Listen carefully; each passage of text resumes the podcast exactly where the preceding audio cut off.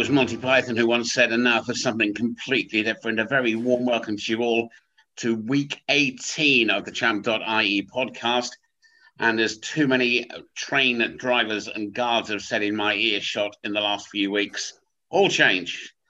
Yeah, my name's Mike Vince. It's my quotes pleasure, close quotes, to try and referee this lot and introduce to you the famous five who will give you 28 winners for the Cheltenham Festival. And we will be joined by three of the wisest men I know, namely Ted Walsh, Jamie Codd, and Mick Winters, without whom the Cheltenham Festival would be so much poorer. We're going to get straight into day one. Just a couple of things to tell you about. And that is that we will be also trying to support the work of the Irish Injured Jockeys Fund because we will be putting together a Heinz. And that is the five players will be giving us their naps for the week. And the five are, in no particular order, the Irish Field's finest. Oh no, he's not available. We've got Ronan Groome anyway. a man who has never been lost of word, lost for words, and who started life as the managing director, chairman, secretary of the Energumene fan club, a position from which he has never once been challenged, Mr. Barry Doyle. A man who's probably getting a bit nervous because he might be a star turn in a very special event happening on the pier at Laoghaire about two o'clock on Tuesday.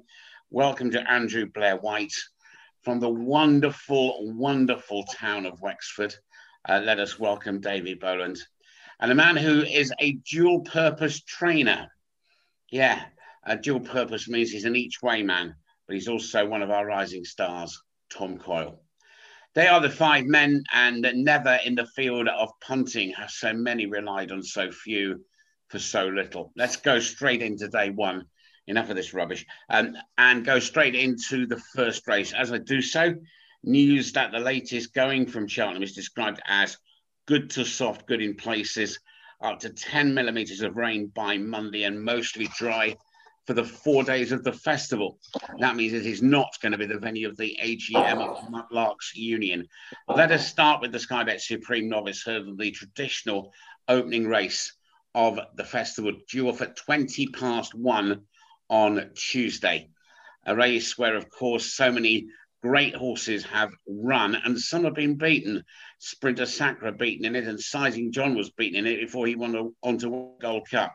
Appreciate It the 11 to 8 favourite. And then we've got the likes of Ballyadam and Bob Olinger, and also Metier for Harry Fry and Sean Bowen, the leading British hope. So, who's going to have first innings on this? let's start as we mean to go on. Ronan Groome. Thanks, Mike. I'm going to keep it simple.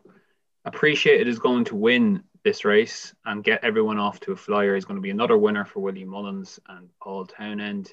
I don't take this speed angle that I've been uh, hearing on other preview nights where he might just get quickened by up the hill. I think the, the, the Supreme is often won by a stayer, and Willie Mullins knows that more than any anyone else because he's had plenty winners in it over the years. I think Appreciate will go out from the front, and I don't think, well, more or less, he'll be up in the van.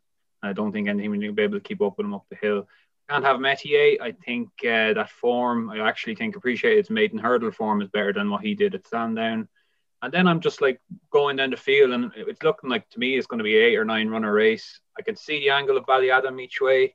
Uh, he got a bit closer to appreciate it at Christmas at uh, the Dublin Racing Festival, but appreciate it still won easy. Um, has a lot to do. I think Ballyadam. I would have liked to see him in, up and trip actually. Ballyadam go with the speed angle into the Neptune. And then you know, the likes of Blue Lord, who would have a chance here, but I think they're going to go for the county. I like Ganapathi at a, at a big price if he turned up. And then you're down to like Gowel Road for Nigel Twiston, plenty to do. And I think wants to go for the county as well. I think bookmakers will come out the morning uh, and, and want to get Appreciate It. And you could see something like six to four, seven to four freely available, maybe even two to one. Everyone will be scrambling for your business. And I think that's a fantastic bet for a dual grade one winner and uh, a, a, a, champion bumper second who's proven at the course. So simple for me, Mike. Appreciate it. Davy Boland. Um, I've always been a fan of Ballyadam, and I'm going to stick with him. I know what Ronan's saying. Um, appreciate his form, and he's beaten him. I wouldn't mind the last two runs ago when he was fourth. Obviously, he scoped wrong. Gordon's horses weren't right at the time. it's not ideal that he's moved stable. Um, that would slightly put me off, but look, it's very close to it. So um, surely Henry de Bromhead can't do anything wrong with him. Just keep him ticking over. Um, the good ground is definitely a plus for Ballyadam. Um, he is a quick horse, and I think uh, the race will be is a, the faster they go, the, uh, the more it's going to suit him. So, um, and a, and a big enough price. I agree what Ronan said. The uh, Metier's form is is fairly brutal, um, and I appreciate it. Obviously, it's going to be t- difficult to beat, but I'll stick with Ballyadam at that price. Mr. Coyle, what have you got to say for yourself on this one? Um, yeah, I, I'd agree with Rowan and Appreciate it. It's just funny if um if Ferny Hollow did stay sound this year, I, I, presume he would have went for this, and I'd say appreciate it would have stepped up. So just on that form, um, Bob Olinger definitely. Um, I was down in Gowran that day for the maiden hurdle that they ran against each other, and for what was horrible ground, I never seen two horses pick up and literally sprinting down to the last. So he definitely definitely comes into the radar here. Um, I, I do agree with the boys with saying Ballyadam, the better ground will will he'll definitely appreciate that. But I don't, I don't know, just his last couple of runs, it'd be funny as well for a horse that his first win was around Downpatrick to go on and win a Supreme would be, I'd say, it'd be a first. Um, yeah, but look, we'll keep it fairly simple. I'd say Willie has the key here and uh, appreciate it to be followed by Bob Olinger, I think. Barry, I see there's a horse in this race called Irascible. Who's it named after? Hmm. Well, the chair, well, the chairman's seat is in good hands anyway, Mike Vince. I have to say that to you. Uh, what, what, what do you think about this yourself? I, th- I thought Soaring Glory. Um, yeah, look, the Betfair winners don't have a good record in the race. I just thought if it was if with the ground being on the better side, um, I think he's 50-50 to go. Did you did you get in touch with Jonjo Jr. today? No, I haven't. Um, I, you decided to leave, but I, nobody was talking to anybody today. It was the wildest, wettest, and most miserable days. It's the last time we sat in these chairs. Hmm. um, Andrew Blair White, where's your shilling here? Or sorry, your euro? Yeah, uh, I'd be with uh, Thomas and Ronan here uh, with Appreciate It. I think you can overcomplicate this race as much as you can, uh, want. Uh, I can't like I can make peace with people back in the likes of Ballyadam and even potentially Metier. I can't see the Soaring Gloria angle as well uh, at all. To be honest, I could name you 15 Irish novices that would have won the Betfair hurdle of 133. Um, so there's much better horses that have won that race before getting beaten in this. I think Metier's, uh, even if you don't like the form, I think he's ground dependent. And also, Harry Fry's horses aren't in great shape at the moment. Another uh, very heavily punted odds on favourite turned over today. I wouldn't be too sweet on that. Uh, instead of Ballyadam each way, I'd give a chance to Blue Lord at the prices to, to follow him home. Uh, for every Douvan, there's a Shaneshill uh, coming up the hill behind him, and, and potentially Blue Lord might just be that. Uh, I thought he ran quite well in the Dublin Racing Festival race. Behind Ballyadam, he might be able to get a bit closer to him. So appreciate it uh, to win with Blue Lord following it home. Just so it's going to be the first the, um, of 28 green washes of this week, then, is it? It's going to be as simple as that. So, uh, very quickly, Barry, a tip. Yeah, I'd go Soaring Glory if you lined up each way. I think the farm Andrew's talking about 133 he was obviously a plot for that. Um, he's gone up obviously a fair bit in the weights. Uh, I thought his early season form obviously was beaten behind Brave Man's Bravemansgame, and Andrew loves him for the for the Ballymore. So I think that form is good. Uh, Dusart, and I think the rest of the season was he was being plotted for the Betfair. So if he lined up in here, I think they have to go for it personally. Don't see why they wouldn't. I think a sharp track, a sharp uh, undulating track like Cheltenham. Um, I think that'd suit him. I think good ground obviously is a is a, is a plus for him also. So I, I think they have to go have a go. I don't I don't see why they wouldn't. Uh, seven to one each way. That'd be my selection if he goes. No, All right, we move straight on because um, we don't hang around here. We go quicker than they normally do in those bumpers around the back streets or one of the, the tracks and go straight into the Sporting Life Arkle. And I think we can all probably go and have about three pints if I start with Barry here. So I'm going to leave him till later. Um, basically, this is the big showdown. Shishkin, and Energumene, and if uh, anything else, maybe Allmankind. So I'm going to ask you what's going to finish fourth. No, um, who should we start with here? Tom Coyle. Um, and mean the start turn? Um, just going from what you said earlier, Mike, I think with the ground drying up, he's going to probably struggle. Um, look, Shishkin, Shishkin is the class horse of the race. He has the form in Cheltenham and all that. Um, yeah, as you said, you'd probably you'd be some man if you could name what's going to be fourth in it. Was all right because it looks like a three horse race. Um, Allmankind. I seen him um, schooling yesterday on Harry Fry's Instagram.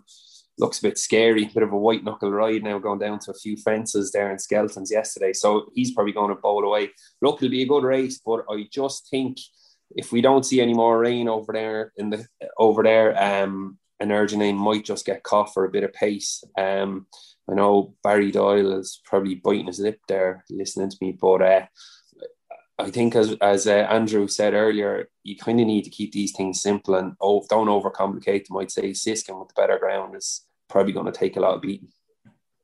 Well, Allmankind, of course, wanted to take the last fence home with him at Warwick last time, didn't he?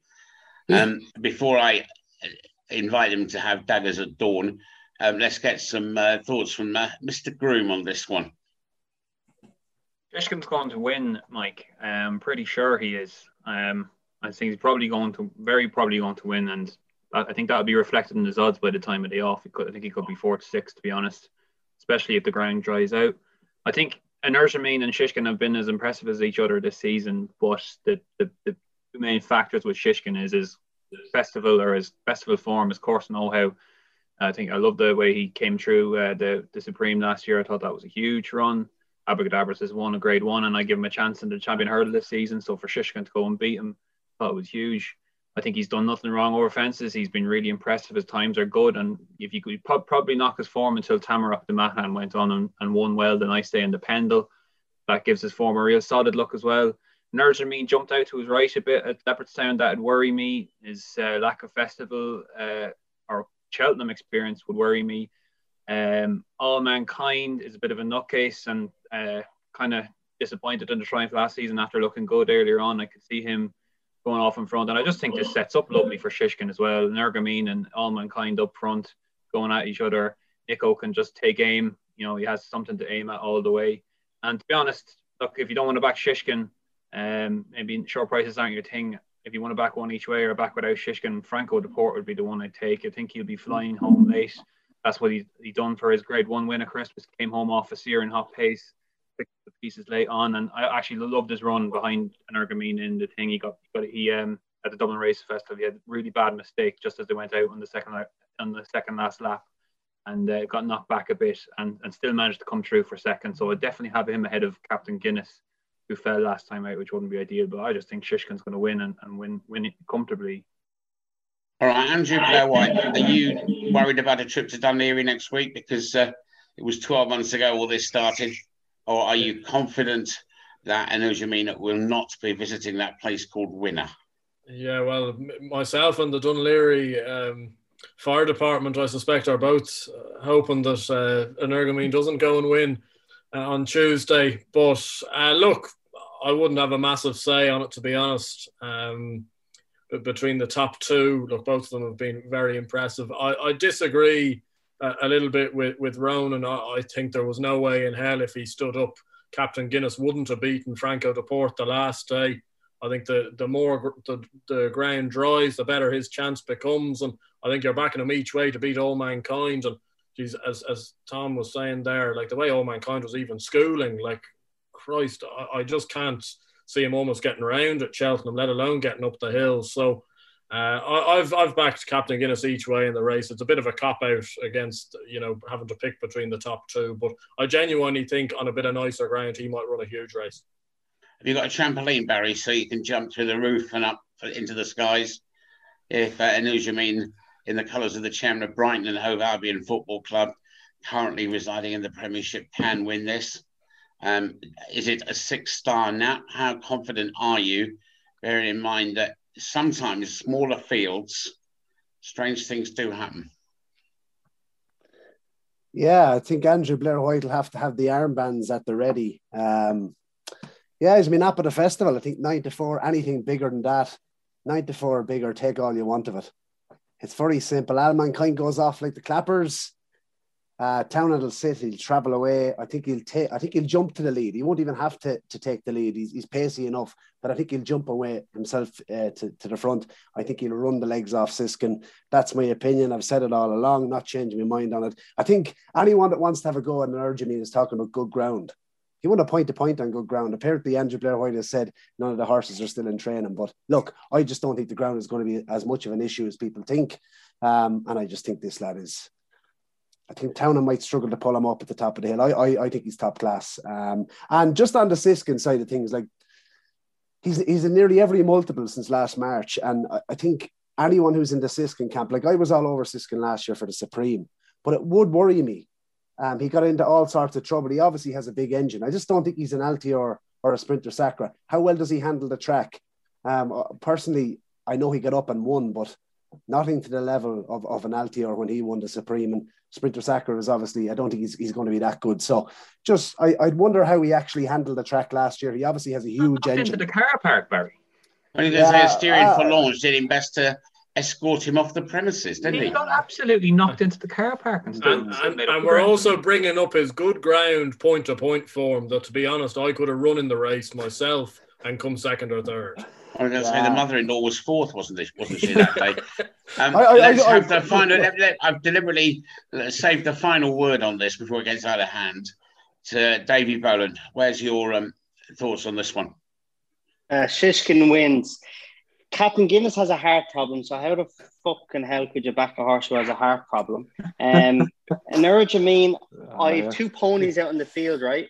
One's 12 hands, and the pony could finish second in a point to point on good ground in England. They're screws of races. So I don't know what Barry's on about there, winning a good ground. A good horse like him would win on any bloody ground in an English point to points. They're absolute dog dirt. Um, Shishkin wins this. I agree with Franco. The poor will stay on. Um, Cooper told me that he couldn't lie up in the grade one that he won and just kept going. And then the last day, like he got stuck into him and at the back of the last and he kept staying on. So Allmankind as well, what Tom said. I watched that yesterday on Instagram. He's rotten. He's absolutely oh. rotten. I'll tell you one thing, rather Harry Harry Skelton than me because I know he's three from three over fences, but he is rotten. He's a mad joke. So Okay, Shishkin, Wait, wins, but, but, Shishkin but, wins, but, but, Mike. Mike, Mike, Mike, Mike, can I ask you, like, do you think if he hits a flat spot, like, I mean, he, do you think Shishkin, he hit a flat spot last year in the Supreme? To no, it was a, it was a Asterian phalange induced flat spot. I think you'd find. Uh, Anyway, this week you're answering questions for once in your life. Um, I uh, I actually think this is a great race just to sit on the proverbial fence and watch and hope it lives up to expectations. Because what I think everybody would love, two of them jump the last upsides, and then we really will find out if we've got a future champion on our hands. I think that's great. What you don't want is, is one of the rags to come to grief at the first, and one of the principals gets unseated and all that. You just have that fear that there's so much about this race that something like that would spoil it. Let's hope it is a really good race. That's the main thing. He'll run the legs off Mike. Move on. Well, we'll see. Uh, you're you are recording this. You're going to make we're going to make sure that the recording is available for next week. Uh, it's either that or the tickets for Dún Laoghaire will be on sale this time next week. Let's go to the big race. Let's go to the Unibet Champion Hurdle. Of course, the news: Buveur D'Air's not going. He's going to Liverpool. Uh, so we've got the defending champion Epatante, and everybody sends their best wishes. It's desperately unlucky on Adam Wedge injured and misses the ride on Silver Streak. And Tom O'Brien comes in. But is it going to be a festival where the mares are going to dominate? If so, then Honeysuckle has to win. Um, who wants to go first on this? Andrew Blair White. Yeah, I think the, the biggest thing that Honeysuckle's going to have to overcome to win this race is the fact that I'm backing her. Uh, that's the only way that gets her beat. Uh, I think she's top class. Look, I thought she was immense in the Irish champion hurdle the last day. I thought she jumped an awful lot slicker than she has done before over two miles. I think they're going to go off too hard out in front. I think there'll be three or four in that first wave. Uh, I think herself and Epatante will be in a second wave of horses, and then there'll be a third wave, which will have the likes of Sharjah and Abacadabras.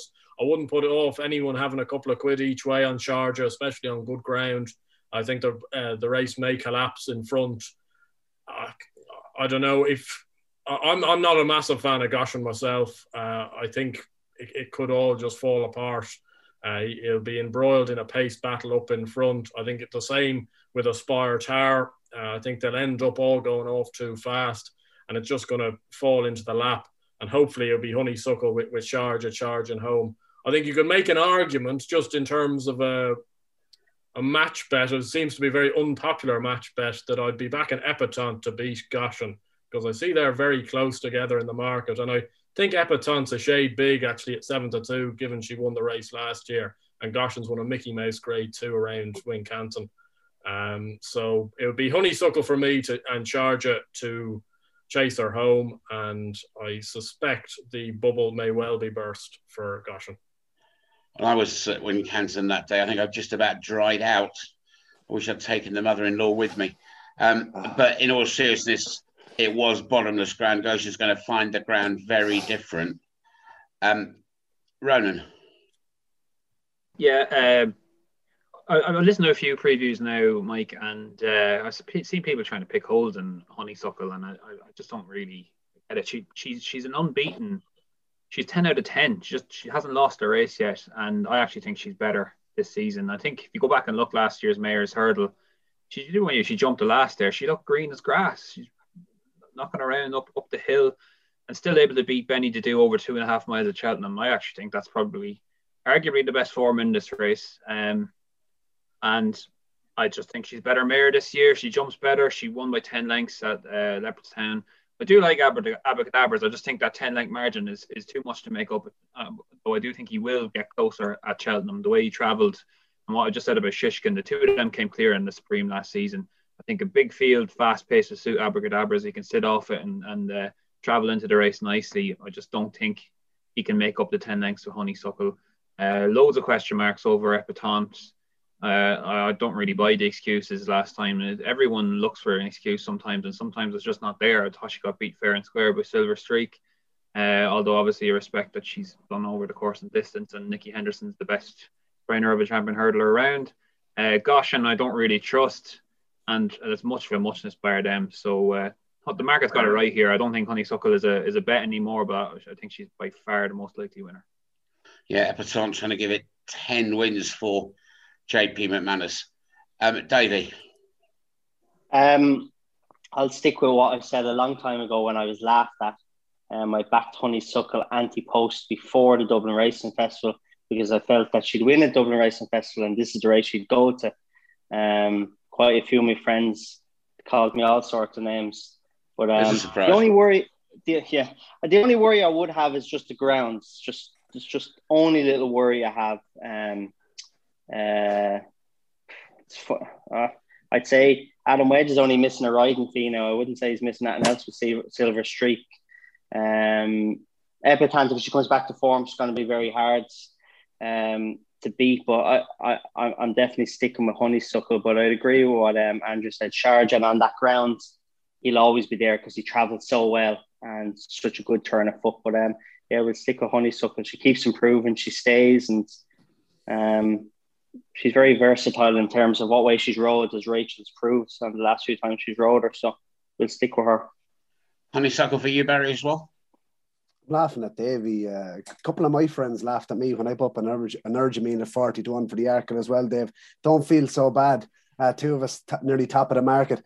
Um, yeah, I, th- I think this uh, champion hurdle is probably the best we've had in quite quite a while, isn't it? It looks like it is. Uh, Ronan can't trust Gosh, and I can't trust Epatante. I think Goshen has probably had genuine reasons. Um, personally, you know, I've kind of done full circle on him. He nearly left my mind completely before Wincanton. But I just think if there was any superstar to come out of this, apart from Honeysuckle, who already is, um, it's, it's probably probably going to be Goshen. I get, I take the point about the ground. Most of his form is, is probably on a softer surface. I'd be more worried about the ground for him than I would be on an Energumene, but I will be doing the rain dance the night before. Um, but I, I think that uh, yeah, no, I probably would side with him just at the prices uh, at four to one. As I said, he, he, could be anything. He was he was going to be arguably, arguably the most impressive winner of a of, of a triumph hurdle um, that I that I've seen. Uh, O'Connor was good, but I think this lad was he, he was tugging the whole way around. I I, I just personally uh, when I saw that last year, I thought he was champion hurdle winner um, for this year. So I'm not going to change my mind now. I think four to one. Um, I've backed him at sixes earlier on the year. He went out to twenties and now he's back into four. So we'll go with Goshen. But if there was one each way, I think he. I love the way he's been campaigned this year. Is Aspire Tower and Thomas Coyle? I think put him up at. I don't know. Thomas will tell you uh, on the season preview, but I I just like the way he's been campaigned. He's been kept fresh, and I think he could run a big race at a big price. well, yeah, Aspire Tower was third net second in the triumph, wasn't he? Because he was left second in the end with with Goshen's spectacular ex- uh, exit. Um, TC Aspire Tower. Yeah, look, I, I, I think back to my 66 to 1 early in, on the year to, to get there. Look, he's here. I just thought, am I thinking of putting him up earlier on the year was because he was such a big and raw horse, even going to Cheltenham last year. Um, I think Henry has campaigned him properly. He it was no fluke, I don't think, about beating Abacadabras in Down Royal. Um, look, he, he bumped into Sharjah at Christmas, but I think being fresher and this bit of better ground, um, it could be a shrewd move. Look, I'm not saying I can't see him beating Honeysuckle to be honest, because I think even two mile, even on this track, will suit her more than Leopardstown. But visually, I think we seen the drone in Leopardstown the last day when when they had come out of the back. You knew the boys were never going to get to her, and if anything, she quickened away all the way to that second last, and and away she was gone. And I think Cheltenham, obviously, with that stiffer finish, will suit her even more. Um, Epatante, yeah, I'd agree with Ronan. I can't accept the why she was beaten the last day by Silver Streak. Goshen, since the day we seen um, who rode him that day on the flat. Hector um, Crouch. Barry, Hector Crouch gave him the yeehaw there and he got that. Uh, um, Tom, Tom, Tom, Tom, say that again. What did he give him? Uh, the yeehaw, huh? Um, but he, um, he since then he was kicking.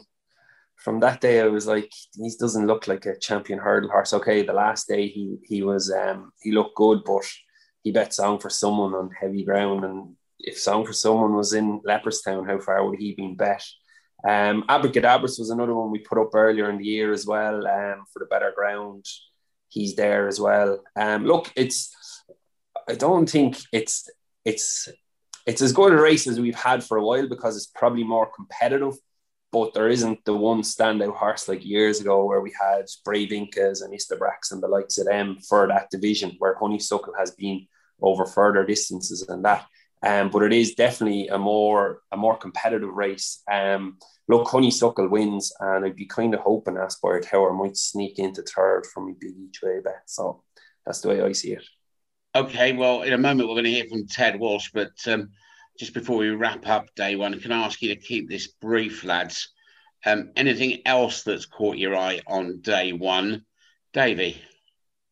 Um, there's two I like in the ultimate, I like uh, Gordon's, or should I say Denise Foster's horse uh, Escaria Ten. The only worry I have with him is he's never experienced um, better ground, bar once when he's beaten by beaten by um, uh, the little Yank in Tipperary. Um, and other than that, he's only ran on soft and heavy ground. He's only eight runs as well, so he probably lacks a bit of experience, three runs over fences. But I like him. I think uh, you look at his form, the horse, I can't remember the name of the horse of Henry's that beat him in Naas the last day, but I'd say he's a smart enough horse. Which way would he go uh, to? I, would, he, would he go to the National Hunt Chase or the Ultimate? I'd say he'll go to the Ultimate, yeah. Um, I fancy him from that. And then there's another horse there quickly I like at a big, big price is uh, Jeff Kidder in the in the Fred Winter or the Boodles, whatever they call it now. Um, I like him. Uh, his form isn't too bad. I know it was a very slowly run race, uh, the grade two that um, Zanahiyr won in Leopardstown, but um, he's only beaten seven and a half lengths by him. And uh, I know his other races aren't overly strong for him, but I think he's a horse that um, the good ground and a fast run race like this, a handicap, and he's a good mark. I like him at a big price for Sean Flanagan. Barry? not a thing for me. I'll make up for it on day two with the handicaps. Uh, a couple of strong fancies on day on day two, but uh, keep it simple and urge mean all in. Yeah, he's a man of few words, and we didn't get two of them. Ronan. Uh, I'll take a pass as well, Mike. I have a few fancies for later in the week, but uh, nothing major, so I'm not going to blabber on like I usually do. Tommy? Um, just too quick, I think you could probably do a double um, concertista in the mayor's race. And uh, if Royale Pagaille runs in the last, um, he wouldn't be able to place in the Gold Cup, to be honest. Um, he's way ahead on ratings. Um, he's probably going to be in a lot of accumulators if he runs there. And I probably could see him running the first day of the week if the ground's going to be a bit softer than later in the week. So him at 11 to 8, if he runs there, looks a good bet. And Andrew? Yeah, uh, quite like Black Tears uh, each way in the mares. I think she'll be chasing Concertista home. And uh, same with Davy about Escaria 10, except I have a feeling he'll go and run in the National Hunt Chase. I think Max McNeil was on an ITV podcast today, said they were more leaning towards that race. Uh, I'd take on the top two in the National Hunt Chase, big time. Uh, and... Shorten up, Andrew. Right, okay. Um, the... Sorry. Sorry, Mike. I, am getting I'm, get, I'm, get, I'm getting used to, to um, we can't keep Ted Walsh waiting. Um, let's quickly go around to the five of you for your naps. Barry obviously is napping, and Energumene, um, Tommy Coyle. Uh, Roy, Royale Pagaille. Day one nap. Yeah. Again is Royale Pagaille and the last if he runs. Uh, and then let's go to Ronan. Uh, about as solid as the hands on Barry Doyle's clock, Shishkin. Andrew? Uh, simple, Appreciate It. Davy? Shishkin. Well, they're the day one naps. Tell you about what we're going to do with all the selections at the end. What about you, Mike? of course, one of the great things about the coverage on television in Ireland is the famous Ask Ted famous about the emoji and he started talking about what he ate in a restaurant and hmm. things like that. So, fearless Mr. Barry Doyle has been talking all things Cheltenham with the great man from Kill. So, Barry Doyle meets Ted Walsh. So delighted to have Ted Walsh feature on the Champ.ie uh, Cheltenham preview uh, for 2021. Ted will start on day one. Ted, the champion hurdle. Honeysuckle is favourite, of course, and she's 10 from 10 over hurdles. Does she win it? I'd love to see her win it. I'd love to see her win it for Rachael, uh, uh, and of course for an Irish win and for Henry de Bromhead and for the mare herself. She's a great mare.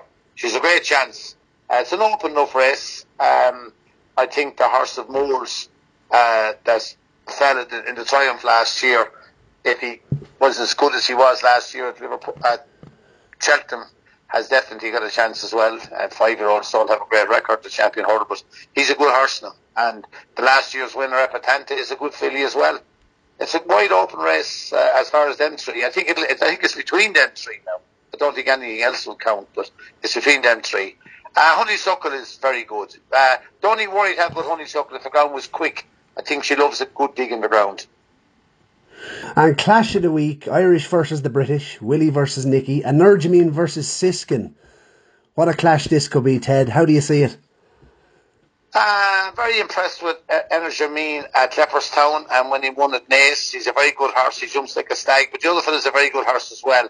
Again, uh, the Irish, you'd think that you'd, you'd like to see Energumene win, but Shishkin's a very good horse. He was uh, rough enough old passage last year to win the Supreme Novices, and he's a great leaper. Um, I think he'll be hard to beat. Yeah, and I suppose a lot of people are saying the ground with Energumene. A lot of his form is on softer surface. Would that be a concern uh, with the Irish horse? Uh, I'd say it'll be easy ground the first day at Cheltenham. First day at Cheltenham is always easy. They have a well water. They won't want this a quick ground. It'll be on the slow side of good. Uh, at the worst, and know it can be soft, but it'll be definitely on the slow side of good. I'm sure Energumene it like the softer it is, the better he'd like it. But it'll be. I don't think the ground will be an excuse. Yeah, speaking of two mile chasers from the Willie Mullins yard, day two, the feature, across the Queen Mother Champion chase, Chacun Pour Soi. He looks a bit of a monster, Ted. Uh, would you have a concern? I suppose he hasn't ran at Cheltenham before, and with the unknown, would that be a concern? No, no concern whatsoever. That's of horses go to Cheltenham that never ran before. I think that's only a lot of pogwash. It wouldn't bother me a bit in the world. He's a great leaper. He travels like a stag. He jumps like a stag. He's a very sharp price now. I mean, he's a very sharp price. And I mean, he's a very good horse, but he's a very sharp price. If you're looking for a big price on that, I think William Mullins' is another horse, he was fourth the champion hurdle last year. I think he could be a good each way value. Cilaos Emery. Yeah, and a word for, for Henry's horse, of course, won the Arkle last year. We can't forget put the kettle on. I would forget him. I don't think put the kettle on and beat Chacun Pour Soi or or or or, uh, or uh, uh, Emery. Cilaos Emery is a hell of a horse. He dawdled in at Naas last week. He mightn't beat the world beater when he beat uh, Noel Meade's horse, um, but at the same time, uh, he's a good horse. He was fourth in the champion hurdle last year. He's a very good horse, and he's a, a good enough price. I think a fair price each way value. I think he has a chance. Ted, we know you're a fan of Monkfish. How good sure. is he? I'd say he's a hell of a horse. He's a hell of a good novice anyway. Whether he graduates into being a Gold Cup horse, time will tell. But I think he's the he's the best of the meeting. Now I know he has to jump around, but he has nothing to beat. I mean, he'll he'll he'll, he'll beat all them horses. The only thing that he'll beat Monkfish is if he genuflects at the back of one of them. Yeah, uh, we come on, I suppose, to the, to the champion bumper on day two. Uh, looks like an all Irish affair here. Uh, of course, impressive at the Dublin Racing Festival, and Sir Gerhard, we must not forget. Uh, I can't remember a horse as impressive uh, at, at Down Royal in that bumper as Sir Gerhard. I spoke to Jamie Codd yesterday. Uh, he pu- pulled fairly hard. Kilcruit, what was your thoughts on the Dublin Racing Festival? Was was it maybe yeah, too good to be true? Horses. Yeah. No, no, the two good bumper horses. We have a great record in that race there. Great record. I mean, uh, they're two very good horses. It'll take a very good horse to beat either the two of them. Well, it only could be one winner. Uh, I don't know. I'd back whichever one of them is the best value. You know, I wouldn't. Uh, if, if if one of them was if one of them was very short and the other was a bit of value, I don't know. They both might be stinking bad value, but uh, they're two very good horses. I wouldn't. I'd hate to have a bet on either of the two of them. That are both very impressive. Do you know what I mean? Uh, day three, Stayers' Hurdle, of course, is the feature race, and the British, I suppose, they look in pole position, if you're to look at the market anyway. Uh, Paisley Park and Thyme Hill, uh, they're disputing favouritism at the minute. How do you see it, and do you think the Irish could land a blow at one, maybe at a bigger price? I don't know. Uh, didn't see it in Irish. Uh, the horse of uh, Gardens that uh, won last year, he won. He's won a couple of uh, uh, JP's horse. What's his name? Sire Du Berlais. Um, yeah, he's a bit of an each way chance. I think that horse uh, that won it last year uh, is a bit of value in the race. Uh, Oscar, what's his name again? I can't think of it. Uh, Lisnagar Oscar, uh, yeah. Lisnagar Oscar, yeah. Lisnagar Oscar. I think he's a good each way chance. I don't think there's any, there's no big bucks in the race, so I think you could get a different thing. Thyme Hill could come and win either. Um, it's a wide open race, but for a bit of value, I think Lisnagar Oscar is probably the best pricing. Yeah, Envoy Allen I wanted to ask you this uh, question, Ted, in terms of the horse's preparation. Now, obviously, from a trainer's point of view, like, would it change the stable routine? Like, would that concern you so close to Cheltenham, or is this horse just going to go and win? It's Henry, it's Henry de Bromhead did want to ask that. Uh, uh, how is he eating up? How he settled in? He might might have turned the hair. He might have gone back down to Waterford there and not known he was any different and set up and done whatever Henry wanted him. He can afford to be seven pound worse than he is and still beat them. He's a hell of a horse. Do you know what I mean? If he's even if he's seven pound, but you the horse is like they, they don't even have to change stable. They go to Cheltenham and they mightn't travel well. And they might, but you know he travels well. He's been there twice won twice. He's a lovely jumper. Uh, he's in good order. He's going from one good hotel into another. I don't think. I, I'm sure it's not ideal, but I don't. I think he has so much up his sleeve. He's not going for the Gold Cup or the Champion Chase. He's going for a novice chase. If he met them same horses here next week at Leopardstown or Punchestown, he'd be one to three. Yeah. You know, it's like those mares of Willie Mullins that went over a few years ago, uh, Limini and Al Broomfold, or what's it called, uh, the good other brown mare there, uh, name escapes me now, mm. uh, Vroum Vroum Mag. They were six to four. But if they were the same, if they met the same horses here at Punchestown or Leopardstown, they'd be one to two. So sometimes, sometimes there's great value in, in, in, in with the short price horses because because it's Cheltenham fellas say, oh, Cheltenham, still only a race course and still only a race. I think uh, uh, uh, Envoy Allen is against them horses. I think he's a different league. Mouth-watering question, Ted, and I've been I've been mad to ask you because it's looking ahead to next year, and I know it's early, and I know we're miles out but if you had to nail your colour, if it was to nail you down and ask you potentially next year, if we had a Gold Cup clash, 2022, Monkfish or Envoy-Allen, who would you side with? The moment I'd probably side with Envoy-Allen. Right. But that's a lot, long ways to go. Lots of horses have been impressive novices, and both of them are very good horses. And they both could end up not winning another race. That's the way the game is. But they're two very good horses. But I mean, they all have to progress next year, start off the season sound and be in the same shape. I wouldn't have thought coming home from Cheltenham a couple of years ago that Al Boum Photo would win two gold cups. Uh, it seems like a long time ago, Ted, since Al Boum Photo uh, celebrated his first Gold Cup win outside the Lord Bagenal there in 2019. Um, he's only had four starts since then, uh, but but, he, but he's, he's going for a third one now. What's your thoughts? Yeah, it'd be great if he did. I never, if you asked me two or three years ago, I never would have thought he was a horse that would be heading to win three Gold Cups. But he, he could do, he could do.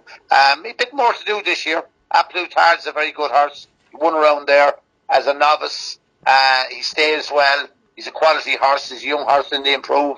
And I thought Champ was very good the last day when he was second at uh, Newbury. I think um, Al Boum Photo will have more to do. I think the softer the ground is, uh, the better it'll suit Al Boum Photo. And but I think he will. I think he'll be hard to beat, but he has plenty to do with them other two. Yeah, and I wanted to ask you actually about Champ, and again from a trainer's perspective, uh, one run this season. Obviously had a wind up early in the season, but you know he comes in there off a win off uh, at at two miles and adjusting back up to three mile two. Would, would that be any concern for you? Like not a bit in the world. Not Okay. A bit in the world. Not good horses. Good horses win over any. Kauto Star could win a Tingle Creek over two mile and win a Gold Cup over three and a quarter in a nice prep run at at Newbury there over two miles. Uh, sure, what you call only had one run this year. Al Boum Photo. yeah. Tramore over two mile and six. You know, so how could you relate some more to Cheltenham? uh, two Irish horses before we finish up on day four. Uh, they're not running on day four, but I did want to ask you about the two of them. One being Concertista and the other being Bob Olinger. Uh, thoughts on the two of those? I think Bob Aldridge is a very good horse. I think he'll be very hard to beat in the in, in, in the Ballymore. Very hard to beat. He's a very good horse. I was very, he ran up against Ferny Hollow at Gowran and just got beat. And then he came back and he won the canter at Navan and I was impressive again at Naas. I think he's a very good horse. And no, Henry thinks he's a very good horse as well. Uh, I'd say he's. I think he'll be hard to beat. Whatever beats him, whatever beats him will win the Ballymore. And I think he, I don't think Kenton will beat him. Mm. Concertista. Ah, she's vulnerable. You could you could pick holes on her here and there. She's not she's not near the mare like of of uh, the other mares of Willie's that won it like uh, Quevega and Benie Des Dieux. She's definitely not in that category. Maybe she doesn't have to be, but she's not. So finally, Ted, before we wrap it up, to raise funds for the Irish Injured Jockeys Fund, I'm going to ask you for a nap of the week, a next best of the week, and an each way dark horse. Well, Monkfish is the nap uh, in, in, in, in the novice chase. Do you know what I mean? Yeah. without a doubt, without a doubt. Uh, I think, and I think uh, the next best is Gordon. So well, Sneezy's horse in the in the or in the in the Triumph. Um, Zanahiyr. Zana here, and uh, each way. Uh, I'd say, as I said to you earlier on, Envoy or uh, uh, Cilaos Emery in the champion chase. Ted Walsh, pleasure having you on the Cheltenham preview for 2021. Hopefully, some of those land and we raise a, a, a much needed funds for the Irish Injured Jockeys Fund. I wish you all the best. And where will you be enjoying the racing next week? Here in, here in the couch, looking on the box. Have you the man cave set up? No, no, no, no, no. I, I know anyone, anyone that's in here is it'll be Cheltenham oriented anyway. We held, only held them myself, maybe Katie as well. With, with the do That's not what disturb with, with with the do not disturb uh, sign on the door. At this stage, they know, they know, they tell us that there be no one. Sure, COVID on now. There's no one calling anyway. You don't need to do it at the site. You don't need to do not disturb sign. Be a shame not to be uh, in the company of the great Mr. Walsh at Cheltenham this year, but uh, hopefully any second now means that we shall be reunited at uh, Liverpool, all, however many years well, since Papillon won. Anyway, we need to move on to day two. The mother-in-law's asked me what I fancy on day one, so I said I write each way. Interesting, Richard Johnson, I hear, is going to ride that horse who's been placed in some big handicaps in the UK. And this lot have all been placed in plenty of handicaps, these five tipsters. So let's see how we go with day two. Start again, obviously, with a novice hurdle, this time over further. Uh, we start with the Ballymore. And of course, Appreciate It is one of the leading fancies in the betting, but it's going to go on day one as far as we know. Similar comments apply to Bob Olinger. So the favourite is to keep this at home. A Bravemansgame for Paul Nicholls is the uh, favourite, just ahead of Gaillard du Mesnil, who looks like being the main hope of uh, Team Mullins and uh, a couple of others that probably got half a chance. So let's start this time on day two with some eloquent words of wisdom from Tommy Coyle. I don't know about how wise this will be now, but um, yeah, as you say, it's difficult with Everton being doubly entered. But there's one um, at a bit of a price there now at the minute, and he stayed on very well behind the Appreciate the last time. It's uh, Kescon Risk of Joseph O'Brien's. Um, he was beaten 12 lengths by Appreciate the last day in the Dublin Racing Festival. Um, I know he's also in the Supreme as well, but just going through them, um, if you watch back, he's really stayed on well. So maybe this this bit of extra trip might suit him well. Uh, he won his bumper well in Fairyhouse um, probably over a year now ago. Um, look, Willys as well, Gaillard du Mesnil, he was impressive the last day. Um, he started going to the line where he looked a little bit in trouble turning in, but he um, he had plenty left. Um, I wouldn't be so sure on Bravemansgame form either. I wouldn't be up the scratch in the English, so Mike you'll probably let me know about that. But um, yeah, just with double entries, it's kind of it's it's a risky race. But um, I do like Kescon Risk if he goes here um, at a each way price. I think he's sixteen or eighteen to one there. He could be uh, he could be a bit of value there what I would say about Bravemansgame is the um, Nicholls Book of Superlatives has been out on this horse. Um, whether he's right or whether he is wrong, time will tell. Um, Andrew, where are you here? Yeah, I actually really like Bravemansgame. I, I know some of these are doubly entered. Uh, Kescon Risk will run in the Ballymore, uh, not the Supreme. Uh, I don't see under any circumstances other than a couple of you know supposed shrewds going in on, on Bob Olinger. I, don't see under any circumstances how he's going to run into Supreme over this. Uh, I think he'd have a great chance. But no, I, have been quite sweet on Bravemansgame all year. The form of the last race at Newbury, uh, it's hard to know because the, the real key to the form is Stargate, and we haven't seen him since. Uh, but he looked very impressive going into that race. So you'd have to rate that as pretty good. And, and Paul Nicholls can't stop talking uh, about him. As you said there, Mike, uh, every superlative under the sun has been given to this horse. And if he's even 80% as good as they're talking him up to be, he'd, he'd have to have a great chance in this. Uh, I'd take on du Mesnil. I think the form around Leopardstown the last day, he's beating a lot of horses that will be running in the Bartlett rather than the Ballymore.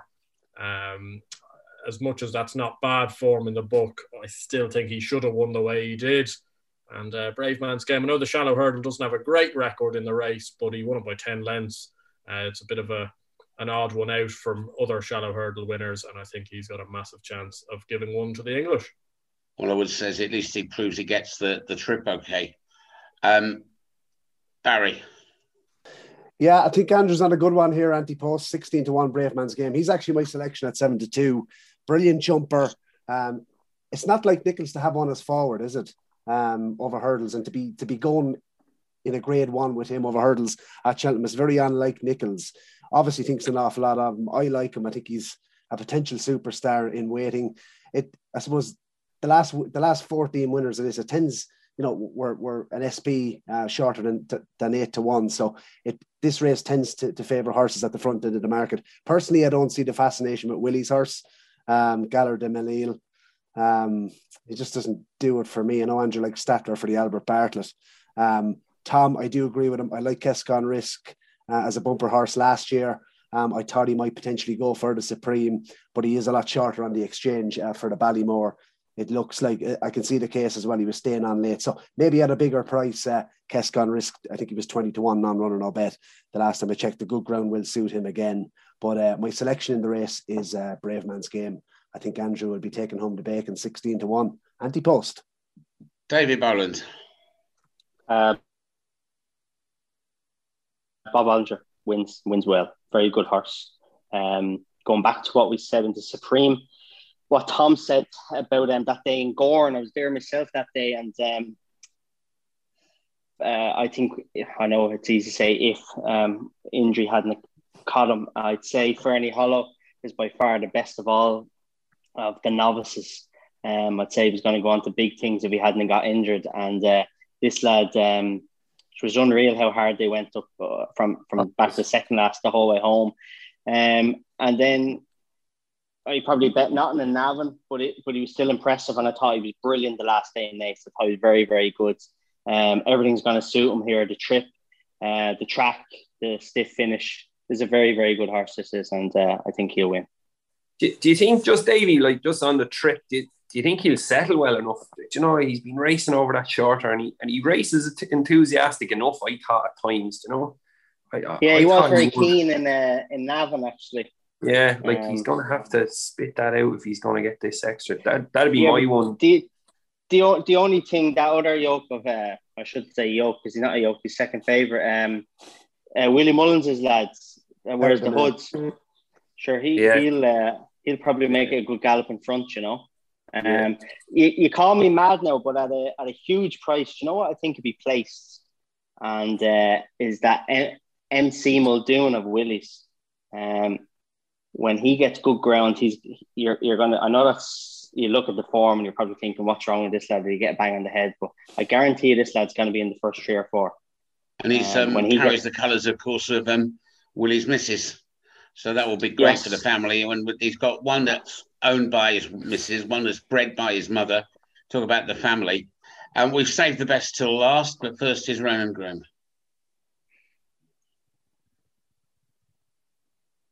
Sorry, sorry, I muted myself.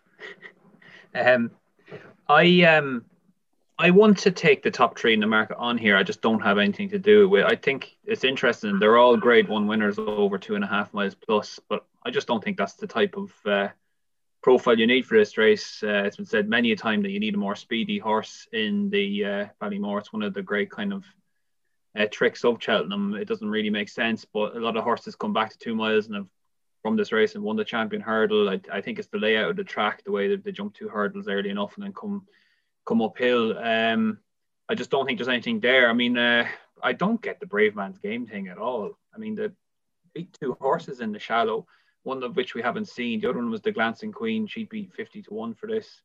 Uh, the horse that he beat before that, S Perfecta, was beaten off a mark of 133 next time out just don't get it really. Uh, Bravemansgame. If you look at compare his form to Gaillard Du Mesnil and what he did at, at uh, Leopardstown, the field he beat of you know really good Irish novices. So just don't think there's a comparison there. Bob Olinger, I think, is probably the right favourite. Um, just on what he's done, that, that he won the, the Naas race. Uh, but Blue Lord would be interesting. He was second to him there, pulling really hard, but he was able to go with Bob Olinger up the straight, and he's one that has shown form over two miles. He was third to appreciate. Uh, Is he not going race. supreme, no? I don't know what he's going for. You know, Willie Mullins. It's uh, Willie Mullins bingo. He's in the county as well, which could be an option for him. But I'm just saying, if non runner no bet now, if he if he if he turned up here, he'd be uh, he'd be interesting. I think just with uh, the two mile kind of pace angle. But it's not a race I'm getting hugely involved with. Well, I'll give you one each way at a big price. I was quite impressed by this Adrimel, who I think will be short of price if he was with a trainer better known than Tom Lacey, who was probably best known for Kimberlite Candy, who goes for the national. Um, battle to victory, having looked unlikely at Warwick in a decent grade two. They all finished in a heap. Um, but I think he might have run his odds at a big price in that.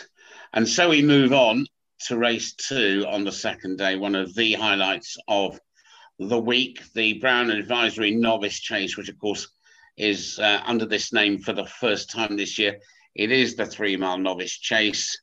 Uh, is anybody going to oppose Monkfish? Uh, and if so, let's have a, let's have a forecast bet or whatever. Um, Barry, going first on this.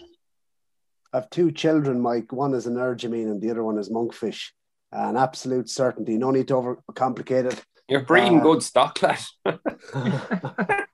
they're like two children. That's what I meant to say. I thought he'd um, named his two goldfish after them. yeah, no. Do you know? Do you know what's a better bet though, Mike? Back him to win the Gold Cup now at seven to one. He was ten to one a couple of weeks ago. I actually backed him at ten to one. I generally don't go about two. I, I like my anti post. Generally, don't do things like that. But I did back him for the Gold Cup that's my opinion. I think he's absolutely top class. And the fact that latest exhibition is, isn't even going, what will that tell you? Davy will come in here. Ronan Groome. Yeah, I'll go quickly. I think Monkfish is going to win. Uh, for a while, he was the same sort of price as Chacun Pour Soi for the champion chase, and um, Jesus, I'd have I would have had Monkfish at that price miles before I'd have Chacun Pour Soi. We'll get onto that in a second, but I think Barry's summed it up beautifully there. When you think latest exhibition, it'd probably be one of his main rivals, and he's completely ducking Cheltenham. You scared him completely away. Uh, I think the big breakaway run okay. I, I liked his run the last day at Kempton. Uh, he, he just looks like a, a, big slow old boat that will more appreciate the sort of galloping track. And if you if you just knew that Tizzards were back to some sort of form, he could be he, he would be probably be the bet in this race. I'm just not sure about the stable uh, all season. It's it's been it's been a bit of a disaster for them. Can't have Eclat the rear and not not enough experience for me. Next to destination, I'm not sure he's good enough. Uh, I think Fiddler on the Roof could run a big race each way, but I'm only kind of picking hold of things here. You're a madman. Which is the uh, Napa the festival. Well, I'm a big breakaway fan, as you know. Who hasn't had a go on this? Um, Andrew. Yeah, look, I think Monkfish wins. Uh, I'd be one of the, the big members of the latest exhibition fan club. It's a bit of a shame he, he's not going to go over, but uh, I can see the reasoning why. I think he's by far the second best three mile novice chaser around. If Monkfish wasn't around, I think he'd be short for this. Uh, but Monkfish wins. I'm not even going to bother trying picking something without. When you're scrambling around in the without market, it's usually a sign that you should be moving on from the race. Yeah, you always, well, at this stage, you'll know your Laoghaire trip, whether you've got a fund, it, haven't you? Um, uh, Davey. Um, yeah, Monkfish. I I sent Barry a couple of pictures of anti-post bets I had on this lads. Um, hefty enough bets. I couldn't believe he was still even money after he won at Dublin Racing Festival. Um, I'm obviously a huge latest exhibition fan because of the Nolans. Um, some six me back teeth. They're looking at Monkfish from last year, in the Albert Bartlett. But um, he's a phenomenal horse. Um, it's gonna it's gonna take something not special, just something very strange to happen to beat this lad. Um, the latest exhibition, I completely understand why the boys aren't taking them on. You know, owners can't go. Um, they've seen his arse the last on last three times they've taken each other on twice over fences. Um, and they didn't get closer the last day over two five. But um, I know the Powers Gold Cup is what they're talking about. Um, but if they go for the other race instead of what's being spoken about, I think it'd be well worth staying at home. This like could go to the Irish National. I think if he goes to the Irish National, he'll win it. Place exhibition. I know I'm getting off the mark here. We're talking about Monkfish, but just to say about latest exhibition, he's a very good horse, and I think it'd be ideal if he did go to the Irish National. It's a good race for novices. But uh, yeah, Monkfish, nap of the meeting, he'll win. Andrew Blair uh, might, might, have a dilemma Mr. between Coyle. Wild Fred and latest exhibition in the Irish National, Thomas Coyle. Uh, no, no, nothing gets in front of a Nolan horse for myself. Tommy Coyle, complete your. Yeah. Look, we'll keep it simple. It's probably across the board that Monkfish is going to win. Um, just for them daredevils that like to bet, um, if they're going to keep going with Asterion Forlonge, um, if he can get his jumping right at all, this is going this is this is going to break up. Like I know people think I'm probably mad here now putting this up, but yeah, Tommy. He, he I know, and he's finally dropped. Then he, always, he has. Look, he was ah. fourth in he was fourth in the Supreme last Where's year. The eject like, button? He, he is a, yeah, well, sure. Look, your Danny Mullins got ejected last week. He might get ejected next week as well. Um, you didn't see that fall he got off. What was that? You know, he rode in Leopardstown the other day. Didn't look nice now, but um, look, it's bar monkfish, you're looking for something. I, I would have thought latest exhibition was an absolute certainty to be in the first three. It's a pity he's not going. But um, as you say, you can't take Colin Tizzard's horses. I don't know, they're in and out, and they absolutely all bomb bar lost in translation last year at the festival.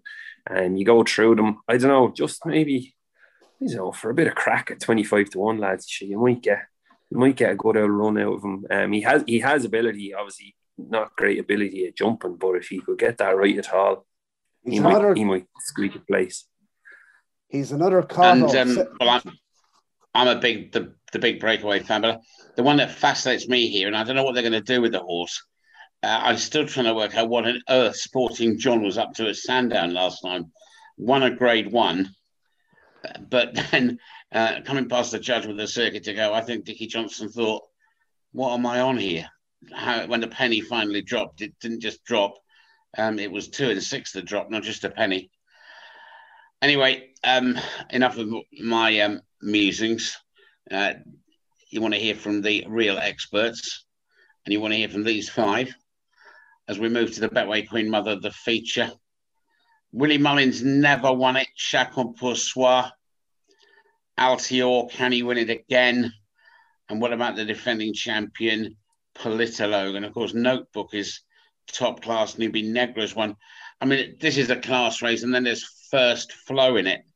Um, I don't know what, what you guys think. I reckon that let's hope, first of all, they all turn up, bearing in mind what happened last year with Chacun and uh, Altior being withdrawn in the final 48 hours.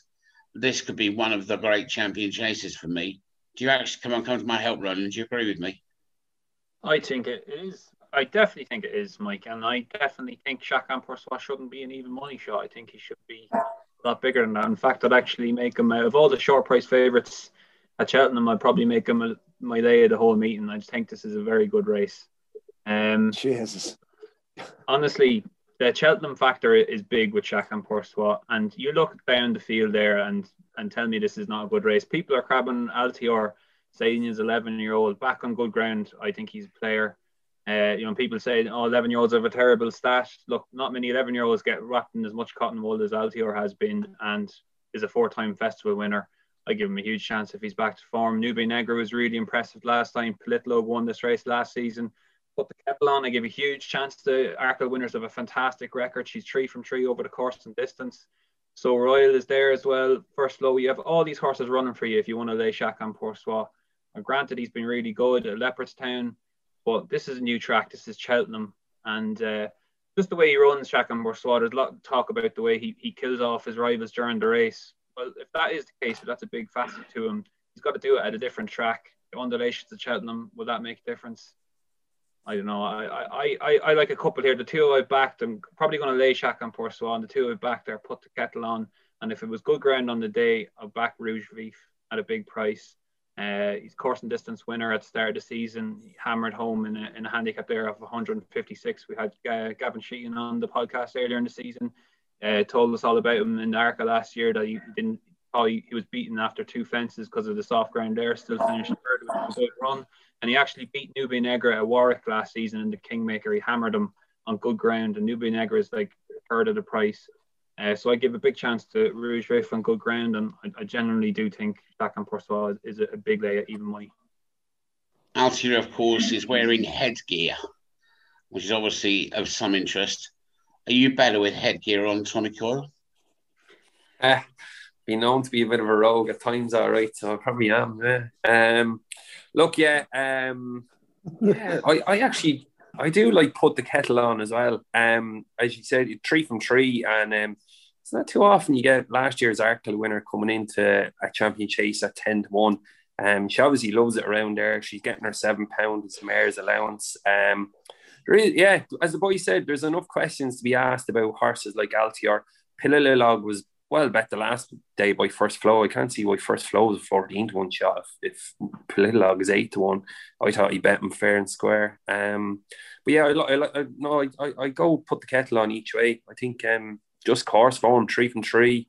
Um, she runs a race around there. So um, yeah, I, I, I, I'll go with that. Barry Doyle. Yeah, no need to overcomplicate it again. Chacun pour soi. I think he's a stone better than everything in here. Um, and I think put the kettle on and follow her, follow him home. Andrew.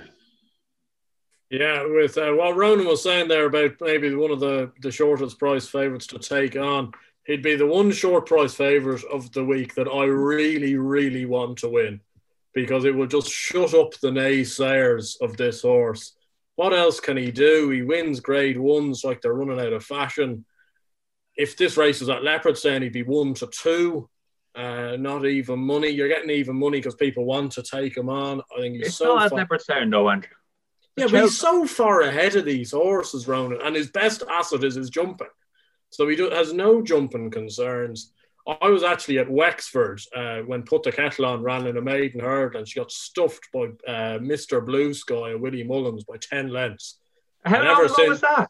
Ever since then, though, you can't be winning, you can't get stuffed around Wexford and then be putting her up for a champion chase. I think in a two mile champion chase, you'd want softer ground as well. Um, I think the and Pour Soi just wins. Uh, if, if you're telling me Rouge Vif can beat Chacun Pour Soi, he'd want to be starting tomorrow morning, not on Wednesday afternoon. He's won it. He's a course and distance winner, which is a lot more than Chacun Pour Soi is. Yeah. Oh. In- Come on in in, a, uh, hand- a handicap beating on the slopes, like. Here, and speaking of Wexford, Davey, Um, I'm hundred percent with Andrew. Uh, what Chacun Pour Soi has done has been so good, but his, his performance the last day was just devastating. Tuesday went some gallop, and um, you got to repeat. I, I know it's a completely different track in terms of undulations and everything, but people forget how stiff that straight is in Leopardstown. Um, very very stiff straight. Tommy, you know you you you know. I'm sure you've walked up Yeah, it plenty yeah. times. It's a very very stiff straight um, Mhm. in Leopardstown. Um, There's a lot of Oh, galloping from, from that last bend. Like you think, when you turn It's in, it's a long way from home. I think actually, um, if you're ever Le- next time you're at Leopardstown, walk the track. I don't think people appreciate the track until they walk the track. It looks so much different to when you're watching it on TV. But uh, this lad will win. This lad, this, this is some horse. That like his- his performances have been brilliant, but I was I was blown away by the last day. It was devastating. He'll win. It's quite clear the advantage he had of actually getting that run in the hilly way back in the just before Christmas was absolutely key. It's made the difference to him, and Mm. and you know everybody's hoping, as I said, it will complete the set for Willie Mullins. So move to the rest. Can I say? Can I say something else as well? Actually, Um, Yeah, go on. Just to back up what Andrew said, I've seen a bit of work up amongst Grange there uh, ten days ago, where Henry de Bromhead works his horses, and put the kettle was on. Put the kettle on was there, and uh, she finished third in a bit of work, and the horse in front of her was a point to pointer. So, um, I know she won an Arkle last year, but she won't be Chacun Pour Soi. I think she might come second to him, but she won't be. Sure, she can finish wherever she wants. It don't matter. She won't beat him. I was just hoping she might go for 20 to 1 in one race and win it, because then I could call her home and say it's a boil over. But anyway, enough of that. Um, let's move on to elsewhere on the card. Uh, we've got the cross country. Um, can Tiger Roll beat Easysland? Uh, and there's a f- couple of other races as well. Um, let's skip through this in no particular order. Barry Doyle. Oh, mentioned the cross country when you're ta- when you're talking around Andrew Blair White at the moment. A bit of a, a touchy subject there, a jazz. Uh, yeah, across the cards. Uh, Grand Roi win the Coral Cup, seven to one. Back them at twenties, and absolutely loving Tukas on um, day two. I've had a nice bet on him as well at twenty five. So two best handicap bets of the week, all on the one day on the Wednesday. Um, I think Antukas has been a plan for a long time, and uh, was interesting uh, to see completely different tactics at Leopardstown the last day after being, I suppose, ridden to to finish late the previous day in the I think it was the Dan Moore at Fairyhouse. I think this is a plot, um, and he's he's got five pounds I think on top from the the British handicapper on top of his Irish mark. So he hasn't been absolutely totally crucified. He's off a mark of 143, and uh, I think he'll be hard betting the Grand Annual. He's actually my nap of day two in Tukas at eight to one uh, for. We'll come to naps in a moment before we introduce the Codfather, um, of course, who has uh, got a great record in the bumper, which is on this card. And anybody got any thoughts on the bumper? Let's go to the rest of the card. Um, let's go to Andrew next. What do you think? Yeah, well, I'm hoping Willie Mullins and Rich Ritchie have a have a good uh, middle of, of the Wednesday because I quite like Kashari in the Coral Cup. Uh, I still think you, nine to one's available. I think that's a very fair price. Only got two pounds from the English handicapper. And uh, geez, if you looked up uh, Wise Guy's horse in the dictionary, you'd get a picture of Ventucus. Uh, every man and dog seems to have backed him now for the Grand Annual. Uh, I can't have him personally. And I'm really hoping, uh, I don't know whether it's confirmed the plan or not, but I'd hope Jordan Gainford might ride Chosen Mate. And if he does, I'd give him a, a knocking good chance in the Grand Annual uh, at 14 to 1. All the wise guys were listening to me, Blair. Go to. Um, uh, Tommy. Yeah, I'm going to go have a quick run through. Um, Coral Cup, um, Martin Brassil, you raise me up. Martin's horses are in as good a form as a yard has at the minute. He's not going with some of his bigger guns, but he is going with this lad. Um, I think he's well handicapped there off. Uh, he's 10 12. He was third in a good handicap in Leopardstown uh, last year um, behind Charles Byrnes' horse. Those days are gone. Eddie's horse was actually second, Golden Jewel. Um, so he had he has um, he has experience in big field handicaps. As I said, Martin's horses are flying. Darragh Keefe, they, they've struck up a good partnership, so I'd have him in the cross country. I think some neck is a great each way bet. Twelve to one, his course form. That race has fallen apart. Tiger Roll probably isn't the horse he is. He was.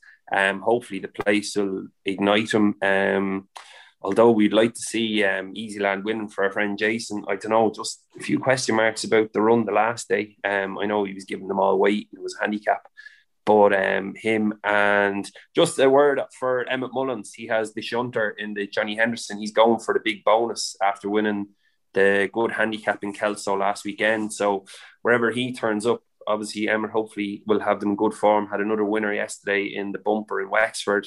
Um, very, very shrewd man and gentleman as well. So um, he definitely have a chance maybe in the Johnny Henderson if he turns up. Yeah, he learns a lot of listening to Uncle Willie, didn't he? All hours of the day and Yeah. night. He, Got he five, didn't, he didn't got go, five entries. yeah, he didn't go around with his eyes closed. Fair play. No, not at all. The only one, you know, of course, and he did win. He's a, a winning jockey. He won the Martin Pipe and also went on to win the Gold Cup. So he's no mug. Davey.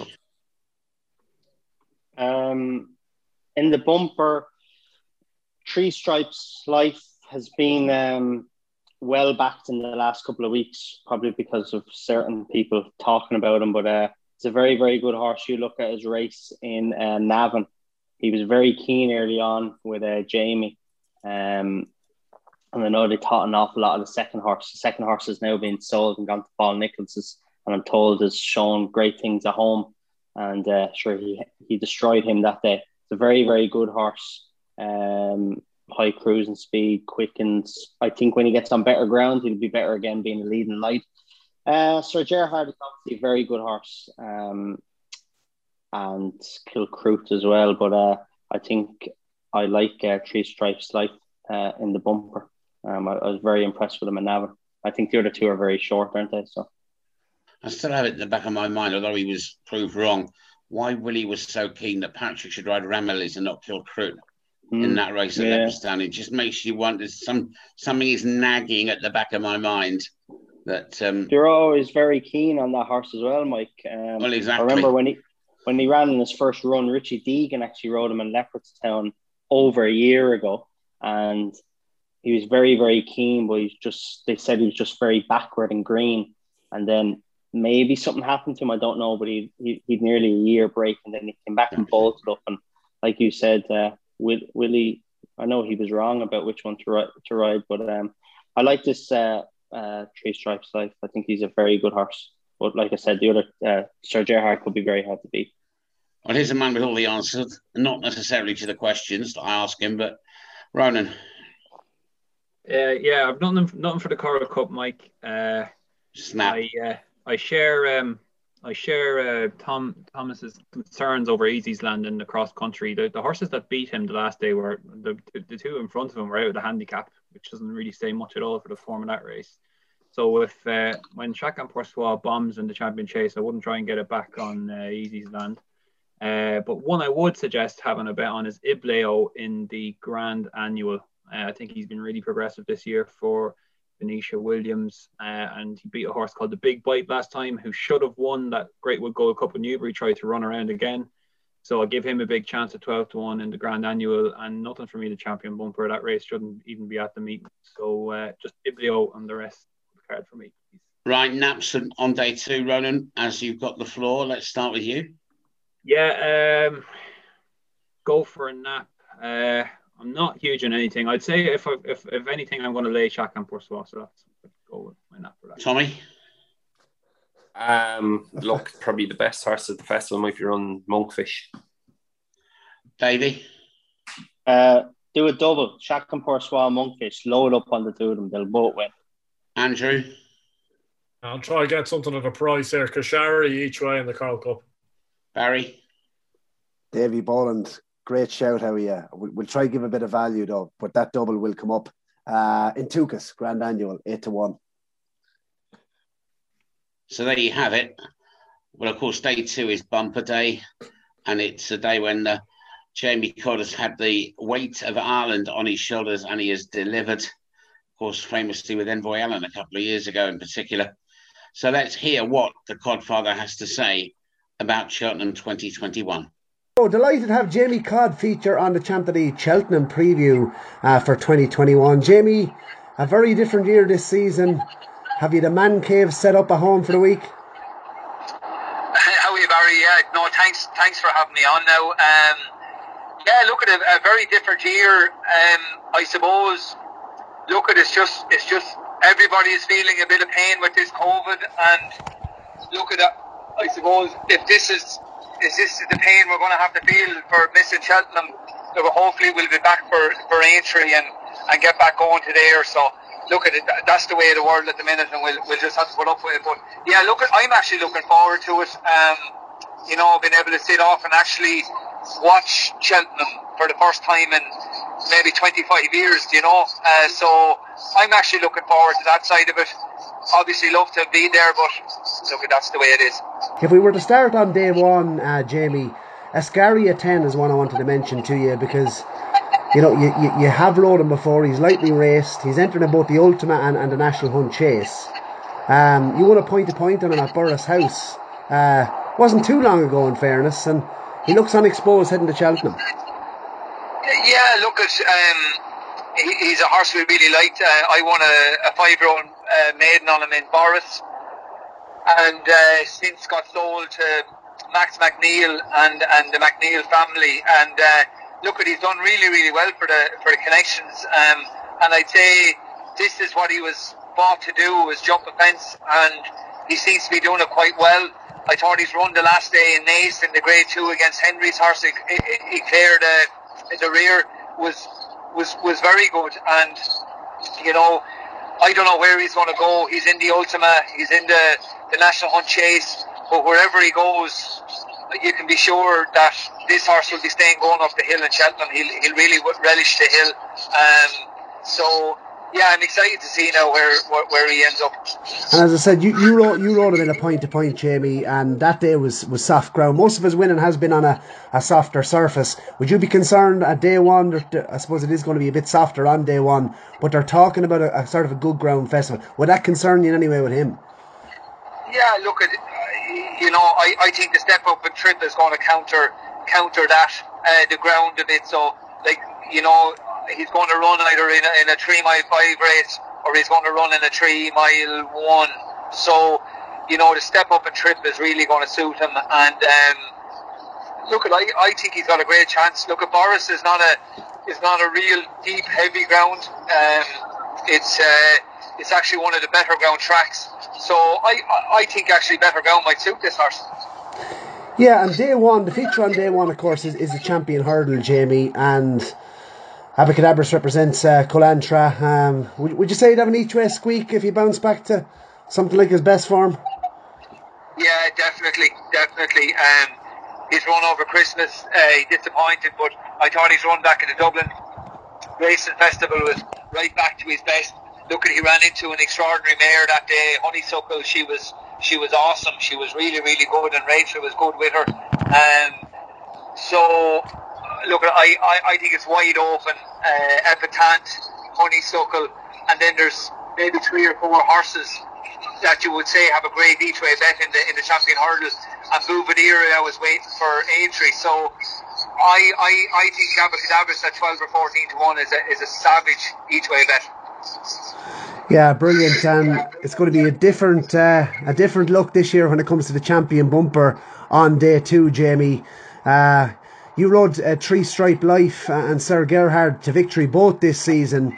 How would it compare? Like, what, what's what's the difference between them? You sat on both of them. You obviously won on both of them this season. How would it compare? Ah, look it, when you're comparing different horses. eh, You know, they're they're both good in their own way. Um, I suppose Three Stripe Life has to step up again. Uh, he he's only won a maiden a maiden bumper in Navan, but I was very very happy with him that day. He travelled really really well, and more or less won on the bridle. And um, you know he's going to be very exciting going forward.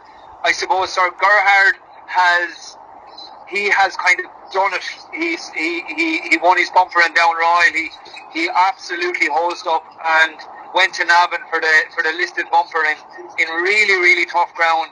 And I thought put in a very very good performance to, beat. Let's be clear about it. Of Gavin Cromwell's. I, I thought it was a really professional performance. And I suppose on the back of that, he's the one that you would be siding with um, because he has that more experience. But look at I, I really do think if um, Three Stripe Life gets a gets the kind of early part of the race right, if he settles, relaxes, I think he's a horse that could run a big race. Yeah, I, I- can't remember a horse to pull your arms out as, as much in a bumper as, as Sir Gerhard. It looked like he was tugging the whole way at Down Royal. He must he must have some ability, Jamie. Yeah, look he he really has. Um, he really has. He was he was well produced in a point to point by Ellen Marie Holden, and um, no, he's trained on. Look at he was ready to run last year before the lockdown came, and um, it was probably a blessing in disguise. He got very very strong over the summer, and like he's a six year old now. He's got a he's got a back end on like a like he's he's just like a bullock, you know. He's very very strong, and um, no, he's a horse with a lot of ability, and um, you know he's he looks looks very very exciting. Would he be one of the more speedier bumper types you, you, you've ridden in your time? Yeah, definitely, definitely. Um, I did, I got off him in in um, in Navan, and I just I I just thought to the ground that day. It was so heavy. It was it was hard work, and I just thought I thought he was he was a champion bumper winner in the in the in the making that day. You know. Absolutely. Coming on to Grand Roi because he's attracted a bit of support for the Morns uh, in recent week uh, for the Coral Cup. What what would, be, would your thoughts be on him? Like he, he had a good run behind Bacassin the last day. Yeah, he's a horse. Um, he obviously came from Nicky Henderson's. Um, uh, he won a couple of novice hurdles for Nicky, and uh, and then John Gordon. He probably just took a little bit to get adjusted to um, to our regime as such, just to settle in. And he kind of ran in a maiden hur- or a, a hurdle, a, a novice hurdle in Galway, and it was an encouraging run back. But I thought his performance at Christmas was very good, and I thought his run the last day was quite encouraging. So, like he's going to go into the Coral Cup with a with a good mark. Uh, two and a half mile is the Coral, uh, so you know I'd imagine he'll drop in, ride it for a bit of luck, and fingers crossed he could come home really really well. But uh, I think drying ground will suit him. He's a great little leaper. And yeah, he's definitely a horse going in on the right side of the handicapper, I'd say. Yeah, and, the boss's Oscar was has been spoke about as, as a Pertemps type for, for quite some time now. And what was your thoughts on his mark? Like he he's been he's been put up a fair few pound now, in fairness, by the British handicapper. Would, would you would that concern you a little bit, Jamie? Ah, would you know for the Pertemps? He, I think he's, I think he's about 11, 12 on his back. Um, he's a lot of weight. I'd imagine, I'd imagine we'll probably have to claim off him. Um, you know, we've a, we've a couple of good claimers in the yard there, so I'd imagine one of those guys are, are going to get their chance on the big stage. And um, so, look at, he's a very, very classy horse. He obviously has the rate, the weight for a reason.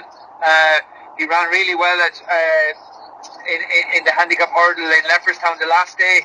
So like he has the weight for a reason. So it, I, I'd imagine if, if if one of the claimers come on board, seven pound off his back, and you know he definitely has a live chance. Yeah, you're know. Yeah, and I suppose the feature on day three, uh, Cullentra is re- represented by uh, the storyteller, uh, Du Berlais and Fury Road. Are they all likely to run, uh, Jamie, in your mind? And like, wh- which one of them would you like to be with? If, if you had a choice of riding any of them, which one in your mind would you ride? Should look at this, this. The storyteller is a real, he's a real yard favourite. He's um, he's a bonny little horse, but he like he's a phenomenal horse really, and he got his grade one uh, before Christmas in the James Nicholson, so it was fantastic for connections, the Sloans there to to go to the local track and get a big day out. Uh, and, and he's backed it up twice since. He, he ran a really good race in the Stayers' Hurdle um, at Christmas, and then he came back for the for the three mile chase uh, behind Kemboy uh, in the Dublin Racing Festival. So, look, at he is he's a great little horse. I'd imagine Keith gets on fantastic with him, and you know they'll ride him for a bit of luck and be the last one to deliver, and you couldn't write him off. I don't know whether he'll win it, but he's definitely good enough to be in the first three or four. Uh, Fury Road didn't go chasing this year on the fact that they wanted to keep him back for this Stayers' Hurdle. So, uh, look at I don't know. He ran really, really well last year in a, uh, in an Albert Bartlett behind Monkfish, Thyme Hill, of course. So, like tying in on that form with Thyme Hill, you know, he has to have a chance. But you know, I, I, I don't know. Drying ground is probably not going to be suit him, but he still, you know, he has a chance. And look at Sire Du Berlais. He turns up every year at Cheltenham. He's he's a, he's twice a winner there. Uh, I think he has to improve another little bit to get up to that standard in a, in a grade one. Um, in a grade one, he obviously his run behind Flooring Porter and um, at Christmas was it was a good run, but I think he still needs to step up again. Yeah, finally on the Friday's card, uh, Toriograph and Fakir are they're, they're both, I suppose, in, in the Bartlett and. Uh, like Toriograph looks to have an ideal profile. He's had plenty of runs, albeit he hasn't ran in a in a grade one as of yet. But he was one I, I liked uh, potentially for the Albert Barra. What's your thoughts on him, Jamie? Yeah, um, lovely horse, uh, Mahler horse. Um, of a Derby sale. Uh, yeah, he's he's he's a horse that's improving. I think a lot of Mahlers improve with time and, and when they get stepped up a trip as well. And this lad is definitely is definitely improving. Is time will tell whether he's improving improving enough to you know step up to a Grade One Albert Bartlett and, and win that. But it is a muddling kind of race. for Kira's there as well. Seems to be doing all his best work at the finish, but he might have to step up another little, little bit as well. Um, so it'll be an interesting race, but two two very very live chances. Um, I possibly probably go with Fakira. Uh, just a little bit more, I suppose, in those graded races, he seems to be running a little bit more consistent. But look at Toriograph could still step up, and he still has the time to, to obviously step up, but he will have to step up. Yeah, f- finally, uh, I suppose, Jamie, uh, just just two questions from, from Twitter. One comes in from James Robinson, and he asks, "What does Jamie think of Grange Clare West?"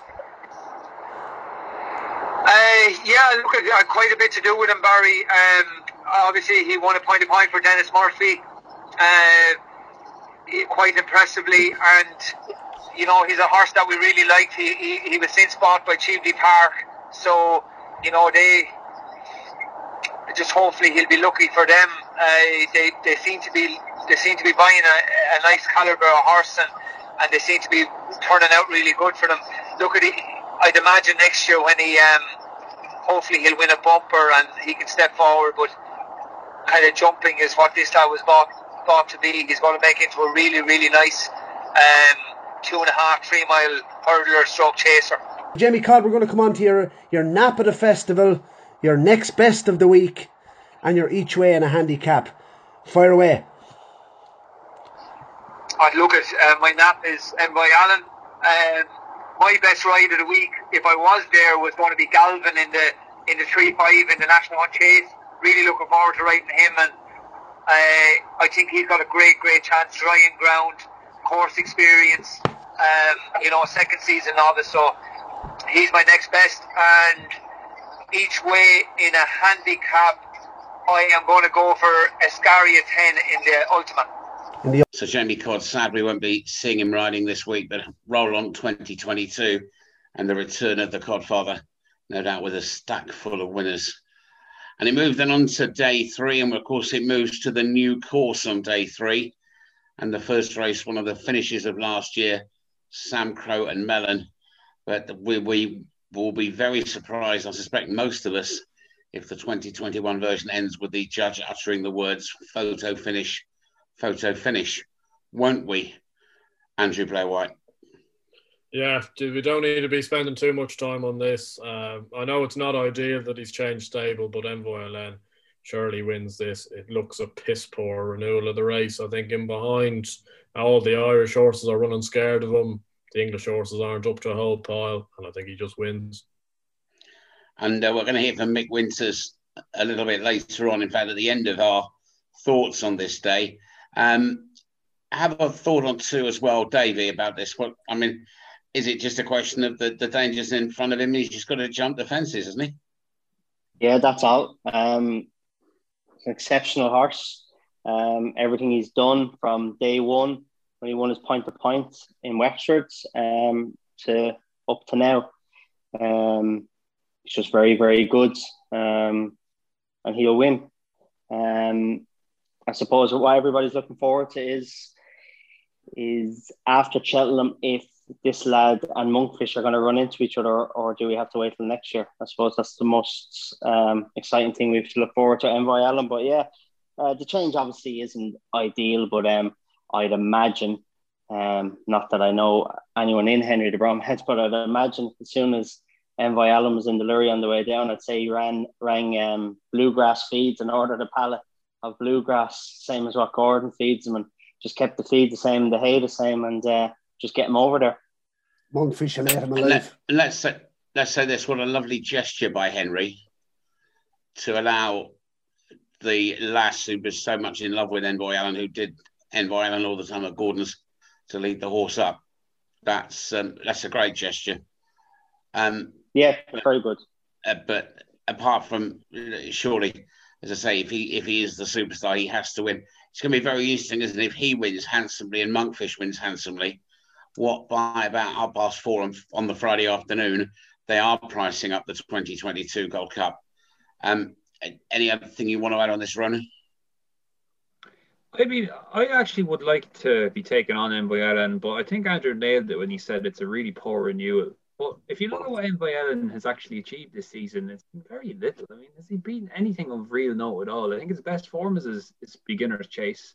January Jets went on and won next time out. But the the, the Drinmore hasn't really worked out as well. Granted, Coco Peach did go on and win the Trestes, but I think that was a completely different horse you seen there. And then Asterion Forlonge fell last time out.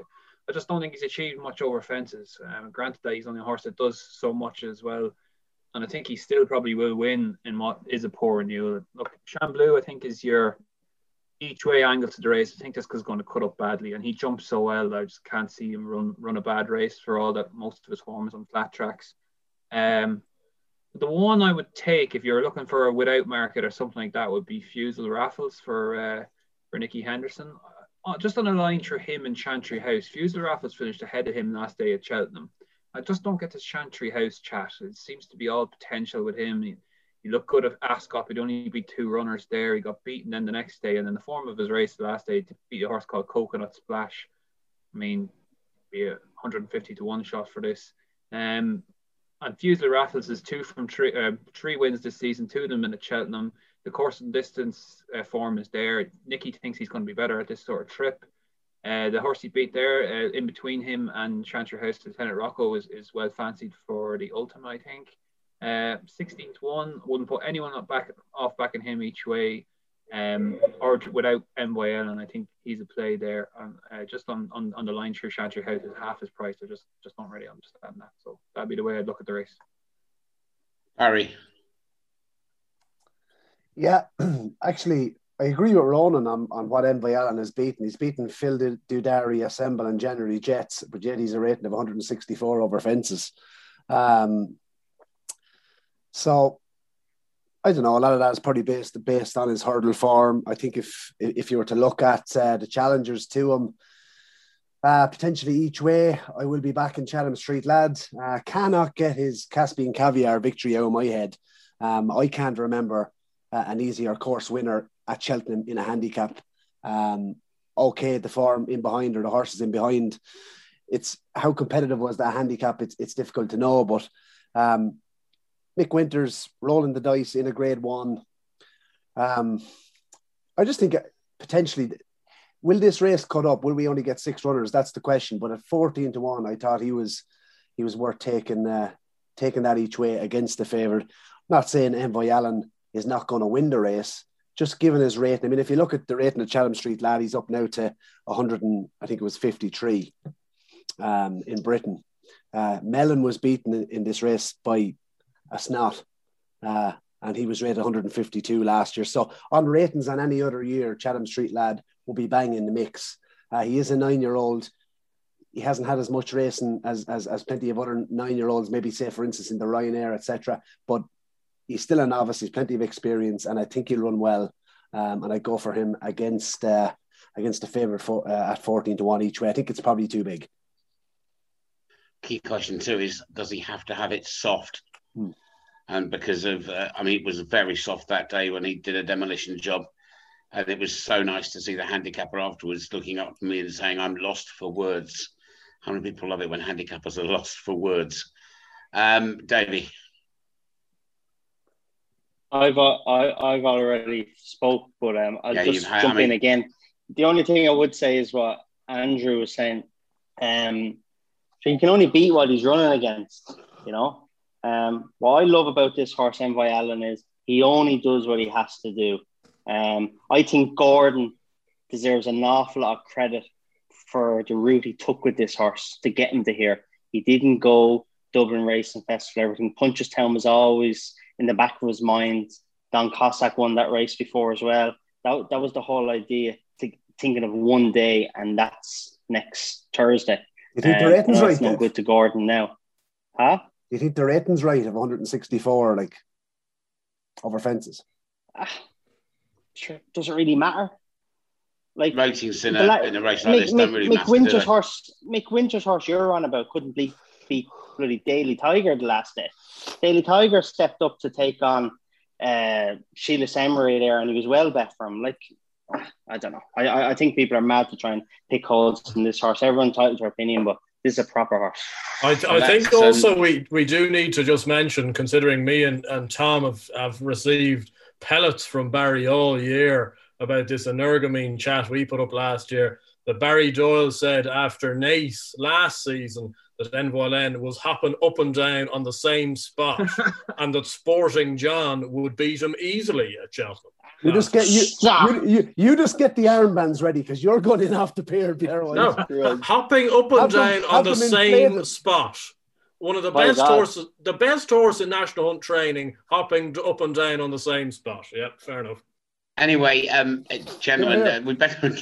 I, I, need some words of help and culture here and I've got the choice between Coyle and Groome. So let's go for Mr. Coyle.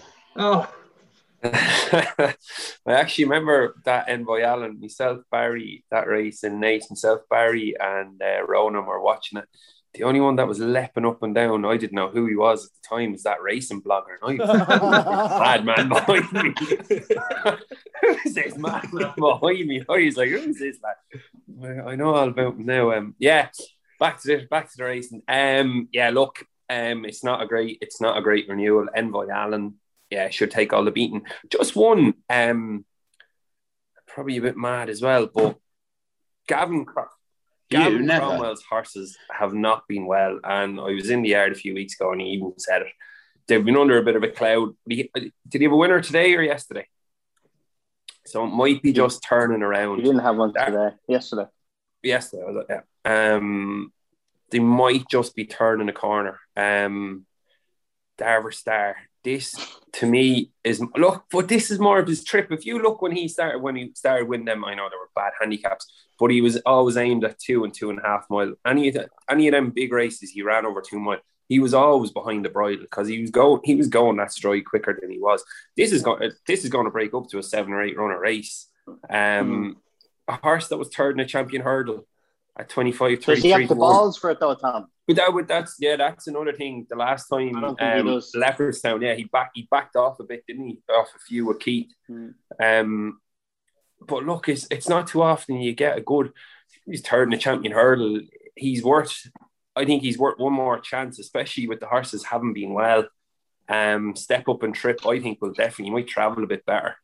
Um, but they, they, it's not a great race. If we're, ta- as you say, if we're talking about Shannon Street lads be placed, you've got to put a horse that was third in the champion hurdle into that reckoning as well.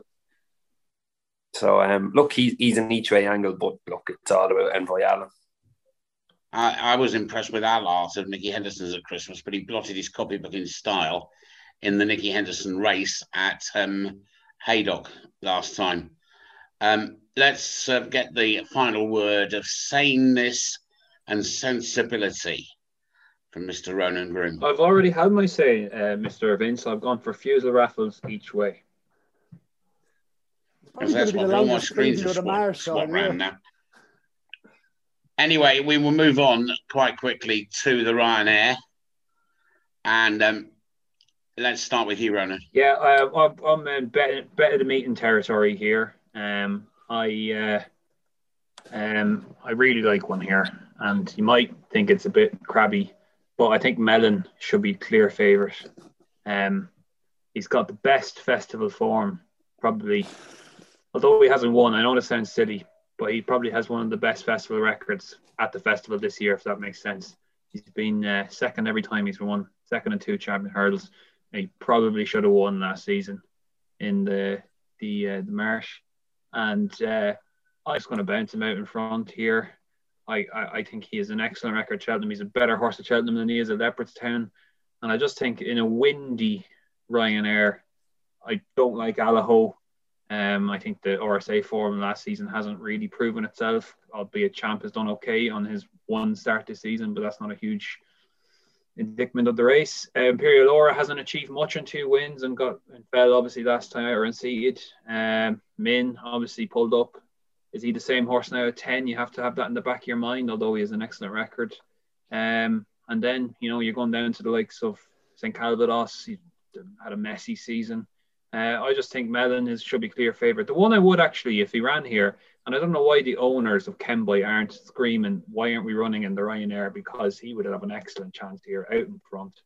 Uh, Kemboy, what are they doing going over hurdles with that? I know Willie, this is, I, I get the ump sometimes watching it when Willie obviously runs horses in races nearly to suit himself. And that might be a ridiculous generalization, but Kemboy should be in this race. And, uh, I don't know what the if there is any chance that he will run here, but it seems like he's going for the stairs. But Melon for me, and one of the big price I'll quickly give to you. Uh, Chris's Dream has an excellent record he's coming in here fresh, which he is. His record fresh is one one one two, and he was beaten by the storyteller earlier on in the season at Down Royal. Uh, that form actually looks a lot better than it did at the time. So I gave him a chance last season. Didn't stay the gold, trip, gold, gold cup trip last year uh, in around 25 to 1. I think he could run well, but uh, Melon, I think, should be clear favourite. Andrew, do you go well fresh? Uh, no, not usually. Uh, Mike, I usually come on for a run, uh, but jeez, I don't know. Uh, I'm struggling to comprehend with Ronan what's been the bigger statement. Lane Chacun Pour Soi telling me the Melon should be clear favourite for the Ryanair. Um, I, see an each way angle to Melon, but uh, not. Who do you have ahead, ahead of him, Andrew? in the market? I'd have, I'd have the current favourites ahead of him. Uh, I just think an awful lot of these are are coming in here either off dreadful prep runs or are nearly horses.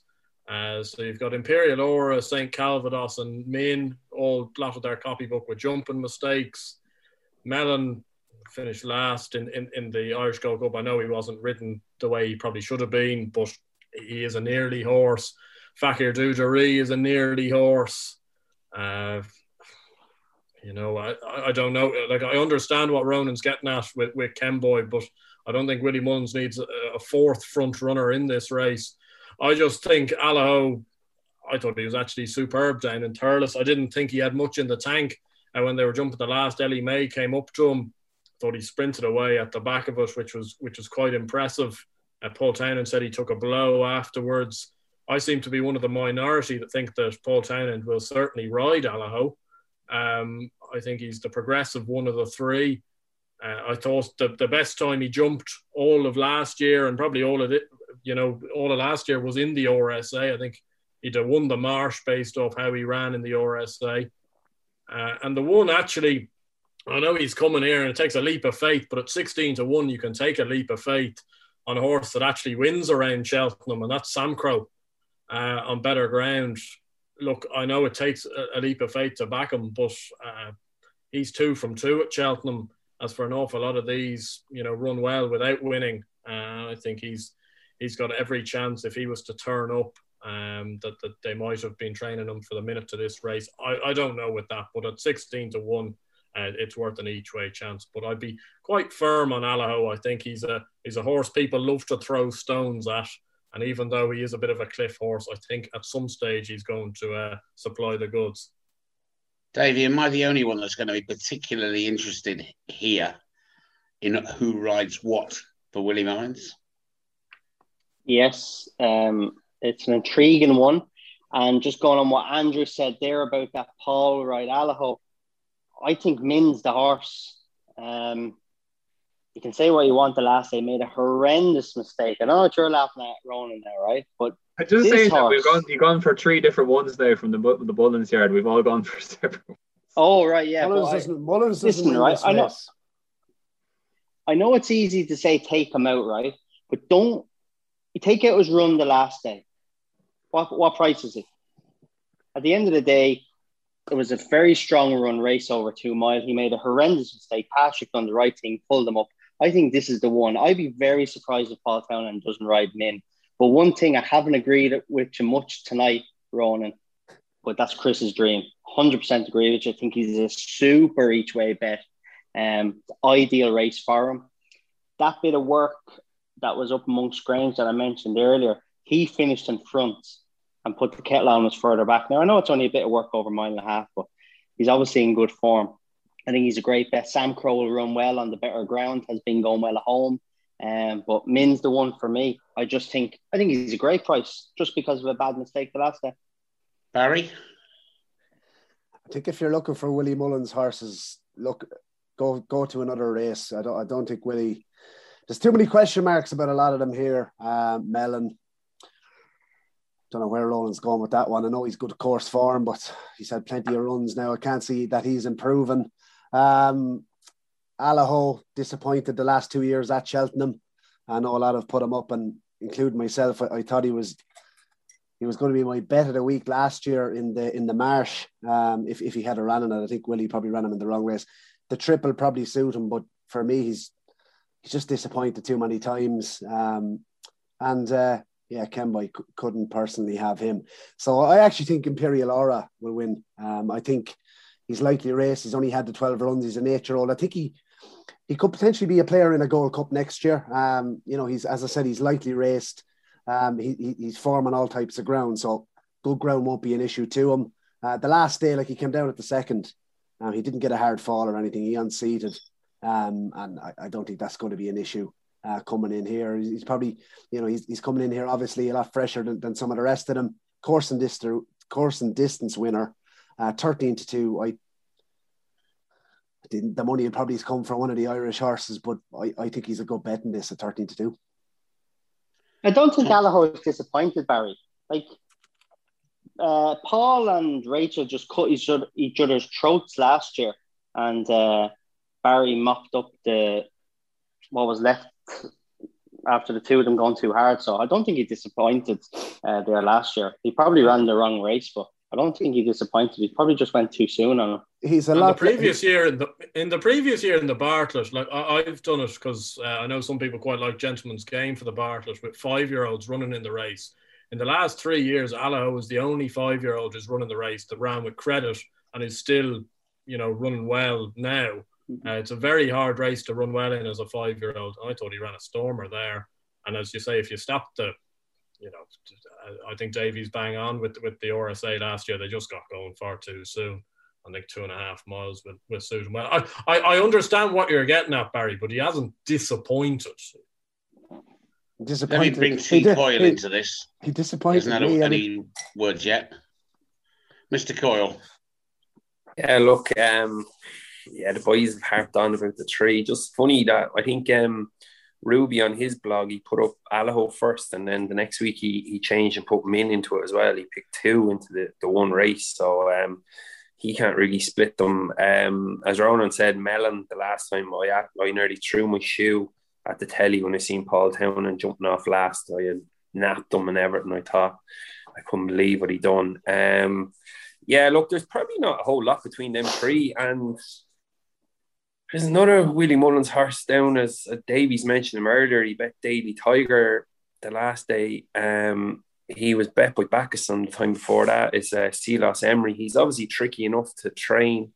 He's been he's had breaks. Um, he was very impressive in Naas. I know he's only beaten Daly Tiger, who's the the rag out in, in this. Um, but he was also fourth in the champion hurdle. Um, he could be a twenty to he could be a, an each way bet at twenty to one because to be fair, it, it's not usually Willie Mullins horse with a string of ones behind him for a whole lot of these. So uh, yeah, look, probably you could look a bit outside the box. Fakir D'Oudairies is kind of on a on a retrieval mission from coming back. Um, he was second the last day. Um, he could be there thereabouts, but he probably he probably wants a bit better ground. He jumps. Remember that? Remember the day with um was it Samcro around um Fairyhouse? He jumped like a buck. Um, yeah, look, I wouldn't be loading too much into this race now. There's too many questions for too many horses for me. Well, I'll tell you, I think there's one that nobody's mentioned who must go close. Um, Mr. Fisher, Nicky Henderson's horse. They switched the Peterborough Chase, normally run around Huntingdon, to Cheltenham. And he's got a really good record around Cheltenham, and I, I think he might go well at a decent price. The British flag out, Mike. I'm not saying he'll win, because as much as anything else, I'm trying to work out what WP Mullins is actually going to run in this and who's going to ride what. But to me, Mr. Fisher is a major flag bearer for Britain in this. Okay, I've had my say. That's not what I'm paid to do. I'm not paid to do anything anyway. Uh, but let's bring on to the Stayers Hurdle, the feature. Um, does this stay at home? And if it goes to Ireland, with what? It's a complete conundrum. Who's good at conundrums around here? Tommy Coyle. I, I was really hoping you didn't come to me first. Um, look, yeah, um, I do think Paisley Park probably deserves to be favoured. Um, I thought when Thyme Hill bet him the first day that Dicky just got a run on him um, and he fought him back and he, he reversed it the next time. I think he did. I think he did receive. I think there was a, a slight change in the weights, um, but he probably deserves to be favourite. Um, great story with Andrew Gemmell. Um, yeah, there's like a lot of horses here. Like when you put Sire Du Berlais, he he was a good winner of a handicap and he, he's done nothing wrong really this year. Um, Flooring Porter myself and Ronan put him up at, uh, in the eight points to play. I don't know what's happened Ronan since because I think he's at the bottom of the leader table after getting a twenty-two to one winner. So I can't can't excuse him for that in, one. In, in fairness, Um, in fairness, Tom, and I must say this in Roland's defence, right? The one week we didn't put the eight points to play up, Roland put up not so sleepy at twenty to one. Uh, so Well, Uh, but, but you've been fixing that eight points to play all year, Barry. Just when it suits you, it goes up. Exactly. I, I, we, uh, let's not get distracted. I mean, we've got to make sure that, as I say, um, it's either you or Barry next Tuesday, um, Andrew. Let's remember that. yeah. Um, get the on. Yeah, sorry, pumped Flooring up. Porter. He he was good in Nav, and he was even better in Leopardstown. Um, yeah, he he. But Gavin's horses, they have to. Hopefully, are coming back around. And the storyteller is interesting as well from being chasing that Jesus, will you pick one, will you? that they're having a crack at this. I don't really like. I'm going for. I am going for Paisley Park. I'm just kind of running through them. Um, but Paisley Park is my pick. But just interesting that the storyteller, he's he was going for this, and Keith Donoghue had picked him over Matthew Smith's horse before Matthews got hurt. Um, Ronald Pump. That's why Robbie Power was going to ride him the last day. So Keith had made his mind up before that that he was going to ride him in this. So uh, look, he's probably an each way bet. Um, but I think Paisley Park is probably going to win. okay, let's move on. Um, Ronan. Yeah, uh, I want to take on the top two in the market, uh, Mike, because I just don't think they're as good this year. Uh, does anyone know quickly? Does anyone know if Fury Road is going to run here? Has anyone heard anything? Nobody said anything I've seen. Yeah, I'm not. Anybody? Anybody heard anything? I'll give him. No exclusive for the Irish field. I'd no. give him a chance if he did, but I'm not sure if he's going to run. Uh, I like the storyteller. Um, got the course and distance form with the Sire Du Berlais last year, and he's in the form of his life this season. He's coming here off a career best, having finished second to Kemboy in uh, in the uh, Irish Gold Cup, and obviously proven around the course. I think he can improve past Flooring Porter given the three miles around Cheltenham. So 12 to 1, 14 to 1, that'll do fine for me. Barry Doyle. Yeah, the Irish are clutching at straws here, Mike. I think this one is going to uh, the British are, are, long odds on to take this one. I think uh, Vinndication.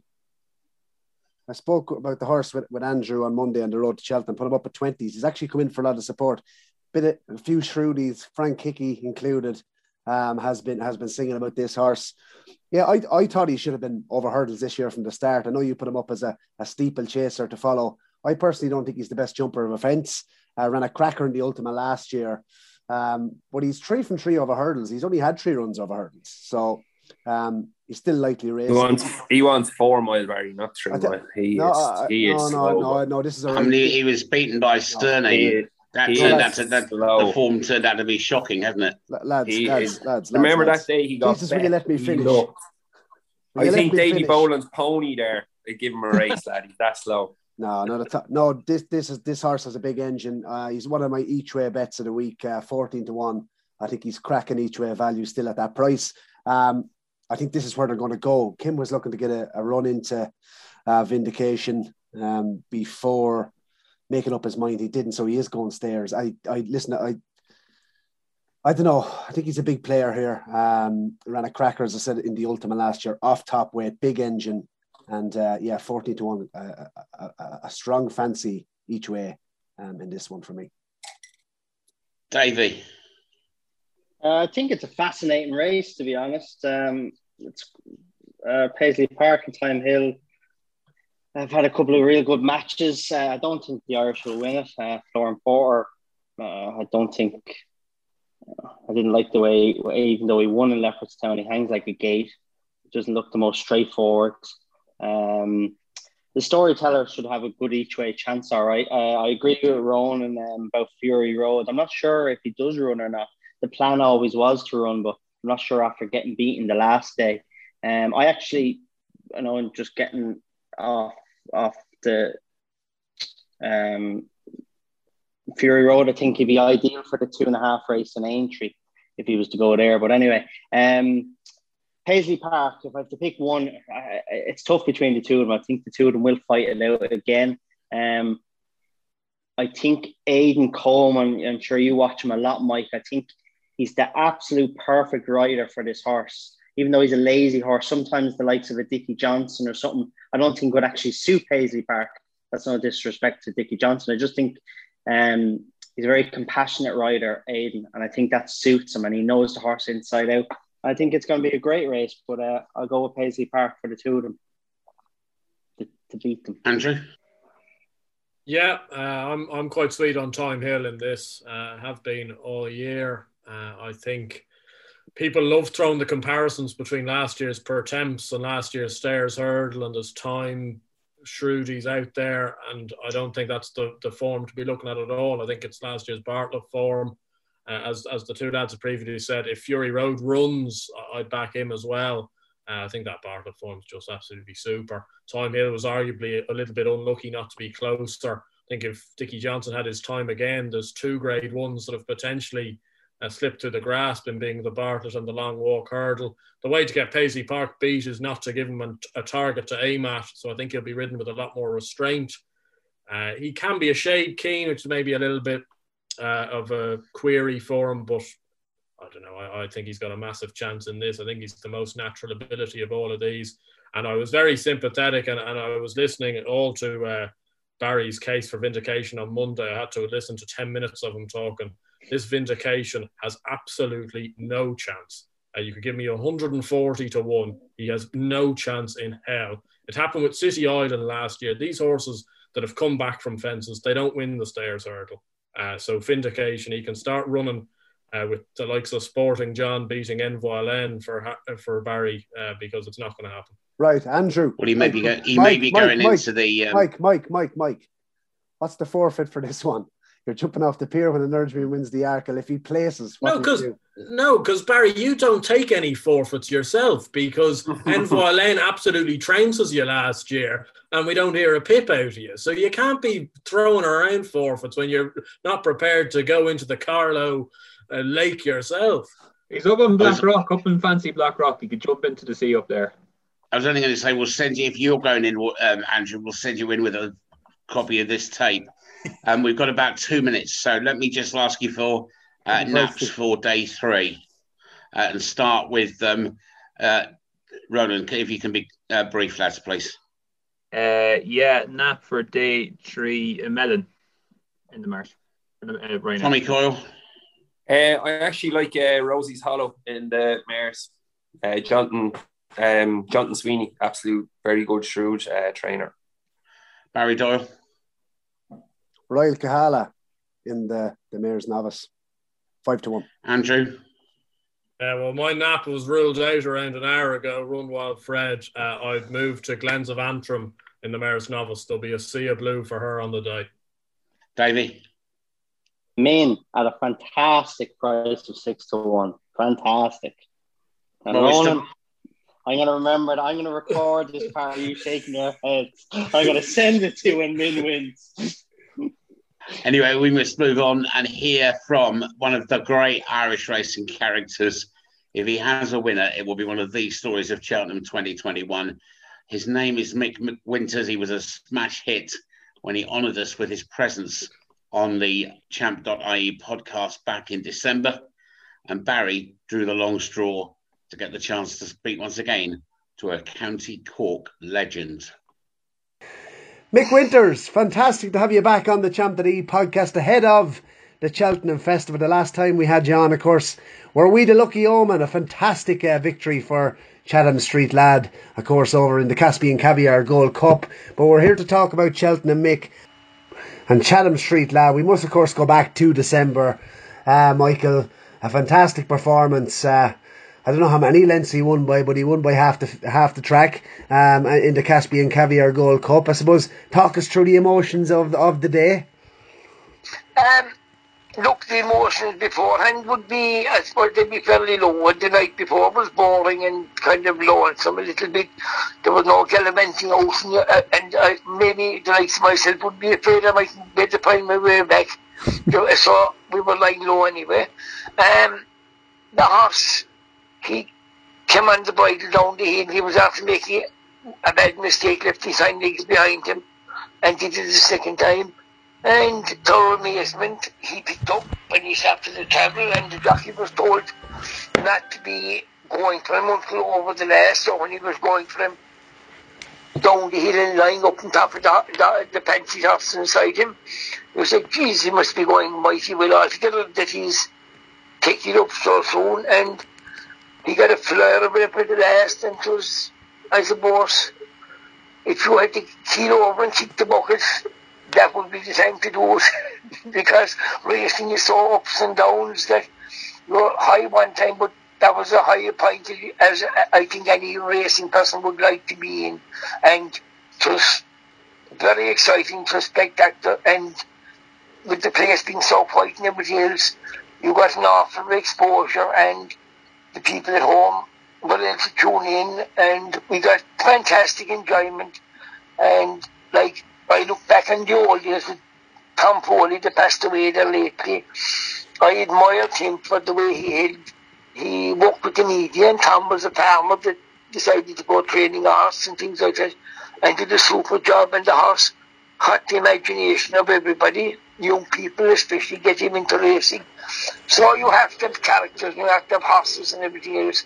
And I was it kind of felt was bringing back an awful lot for us, like, do you know what I mean? And in Kanturk, in the old days, we had um, a, a girl that was seven foot tall, and she was kind of, I suppose you could call her a freak, might be not, not a nice name to call her, but she cycled a high nilly bike, and the young people in the town, she was uh, 50 years of age and she died, she'd be probably 85 or something like that now, but she the young people would always say to her, they'd say, they'd ask her, can you hand me down a stair?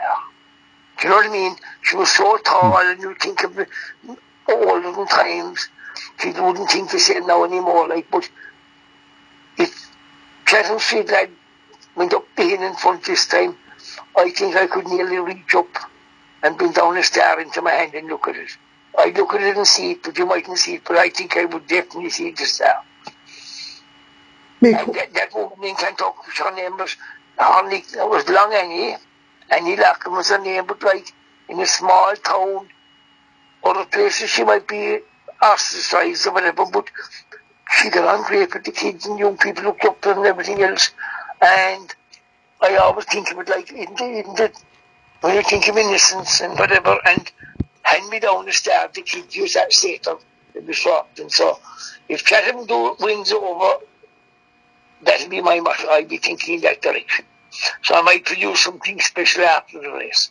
Like what what type of a character is he? Because he's nine years of age now. He's had he's had a good bit of racing. And I remember speaking to you back in December, and you said he's a horse that kind of needed a lot of time. But in terms of his character, like what type of character is he? Well, I think the girl that looks after him kind of um, has kind of tuned into his character that told him Abby Fitzgibbon. Um, she's she's a little bit, she's nice, soft kind of a girl, and she takes her time. If I said to jump ball, do you know what I mean? Mm. Well, all that misery out into the mind and whatever, but this horse and this girl, they have matched into each. She gives him the carrots and the apples. She said to me the other day, she came into the kitchen, and she was kind of, the hair was done. Like, yeah, she's preparing her hairstyle and whatever, and maybe it might be a boyfriend, oh, but I don't know, I was the but, um, she said to me, am I going over to Cheltenham?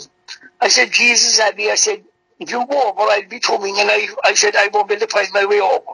I'll have to get as far as the docks, and I said, I know how to get on the fucking boat, and if I get on the boat, I'll have to be and transport some pills. So I said, I can sit on the lorry and get over and know my way around it over. And I said, if the horse is still well and everything is going next October, I said, you can go to the horse. But she has got so close to the horse.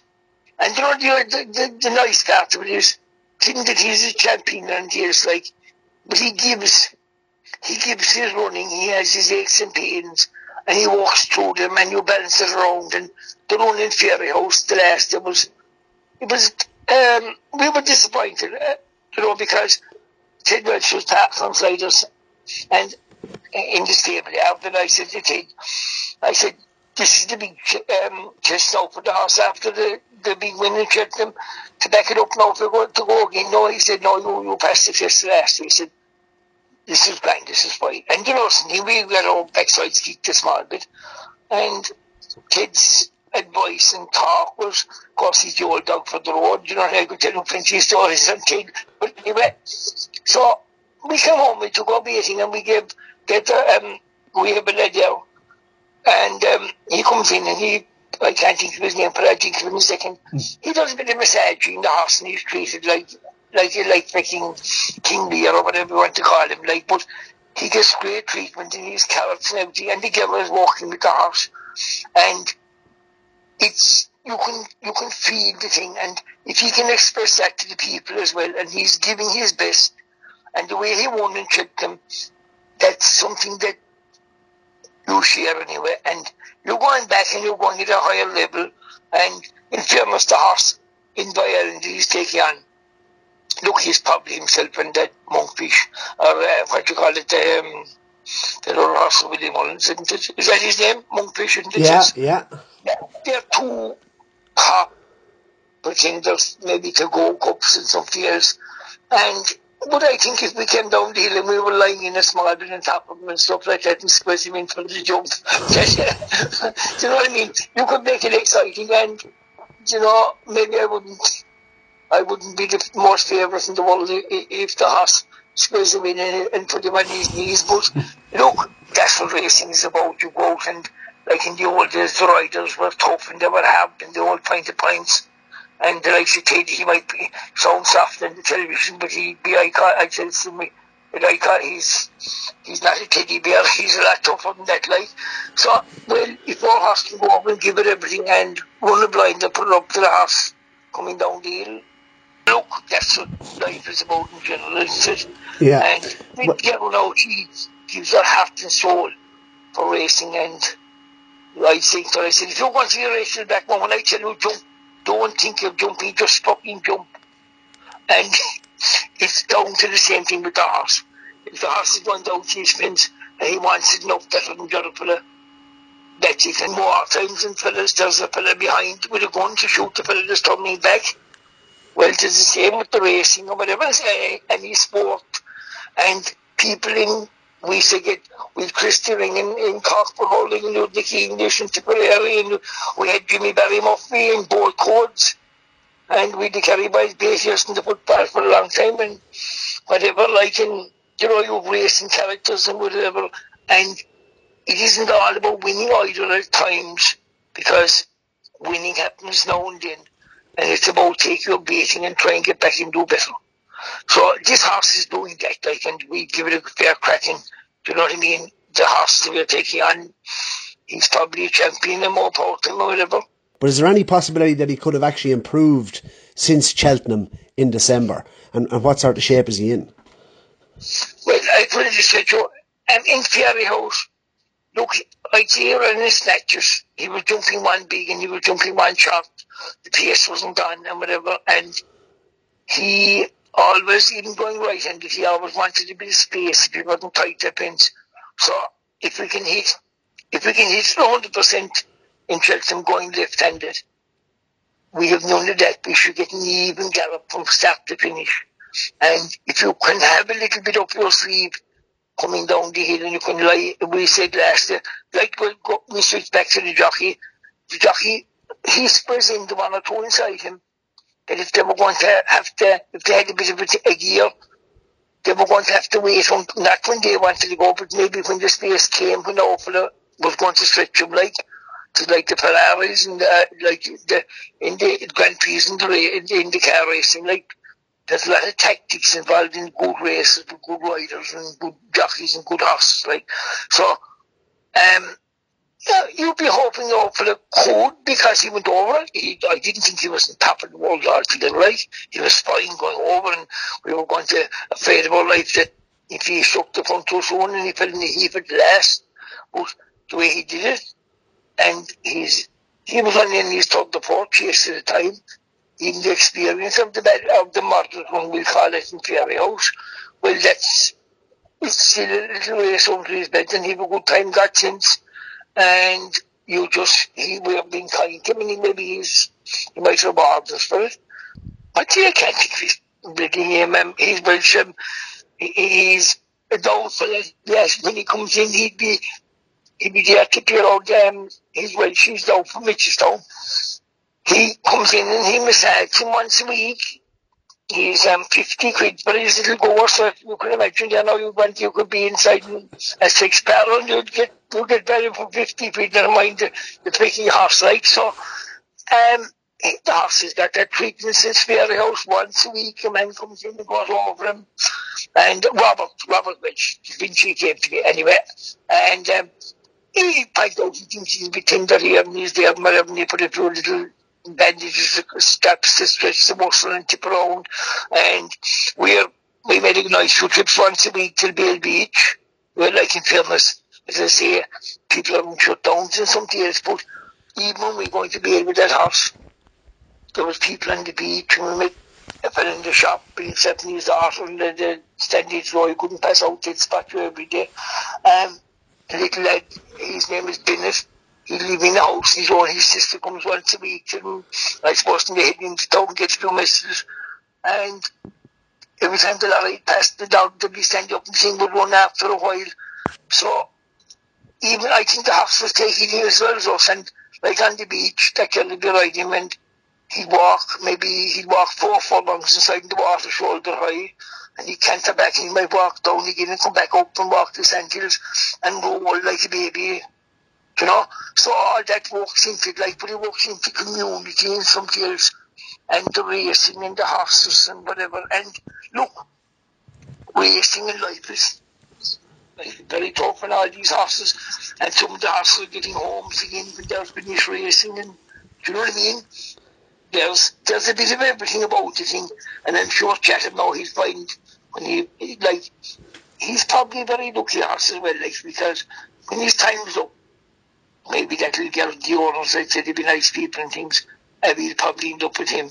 You mentioned Rachael Blackmore, and, and obviously she teams up with Honeysuckle. The two ladies going for the champion hurdle. How would it, how good would it be for the sport, Mick? Um, it's, it's everything you want because look, she wasn't kind of, she didn't, she wasn't born with the spoon in her hand like she had everything.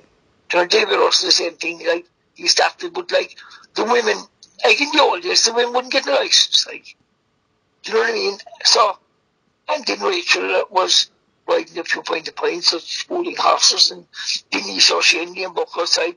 She'd outside them, she'd ride all day and she'd school all them horses problem. And if somebody else wanted her, she'd be down there. And her boyfriend there, Brian Hayes, they'd be the same, they come from any angle to walking it. And this lady, she's clever. I know what gets a bit repetitive after a while they're into the system and they're probably the most horses running their and they're winning and everything. But she knows. She knows the game and she knows how lucky she is. And I you know I think there's a secret in it as well a bit that you must be able to take a ball you must be able to roll over. Maybe roll over it. You know the way person if you were if you were drinking you might fall down the stairs you, you'd be fine. If you were picking a little bit cocky, you'd, put, you'd be all aches and. But she's the right size. She can do the weights. Like Longo, they were often saying about carrying a last leg and all. Age of having the last legs. They were all like, it didn't matter. She can sit up there and the horses run for her and she gives it a crack. And she's brilliant for the sport. Do you know what I mean? That honeysuckle being a male, I suppose immediately behind on it and stuff. And they made the one at last year as well. Like, but you only see the one, the, eh, the others have to see them coming back when he's so Seems like I went against her last year. I, I thought that she was more of a, a, a chasing girl, like she looked a bit one pace, a bit slow jumping and everything. But she's she's definitely pounds. Maybe she's a lot, lot better now this year. Mm. Mick Winters, the the centrepiece of the week, obviously, is the Gold Cup.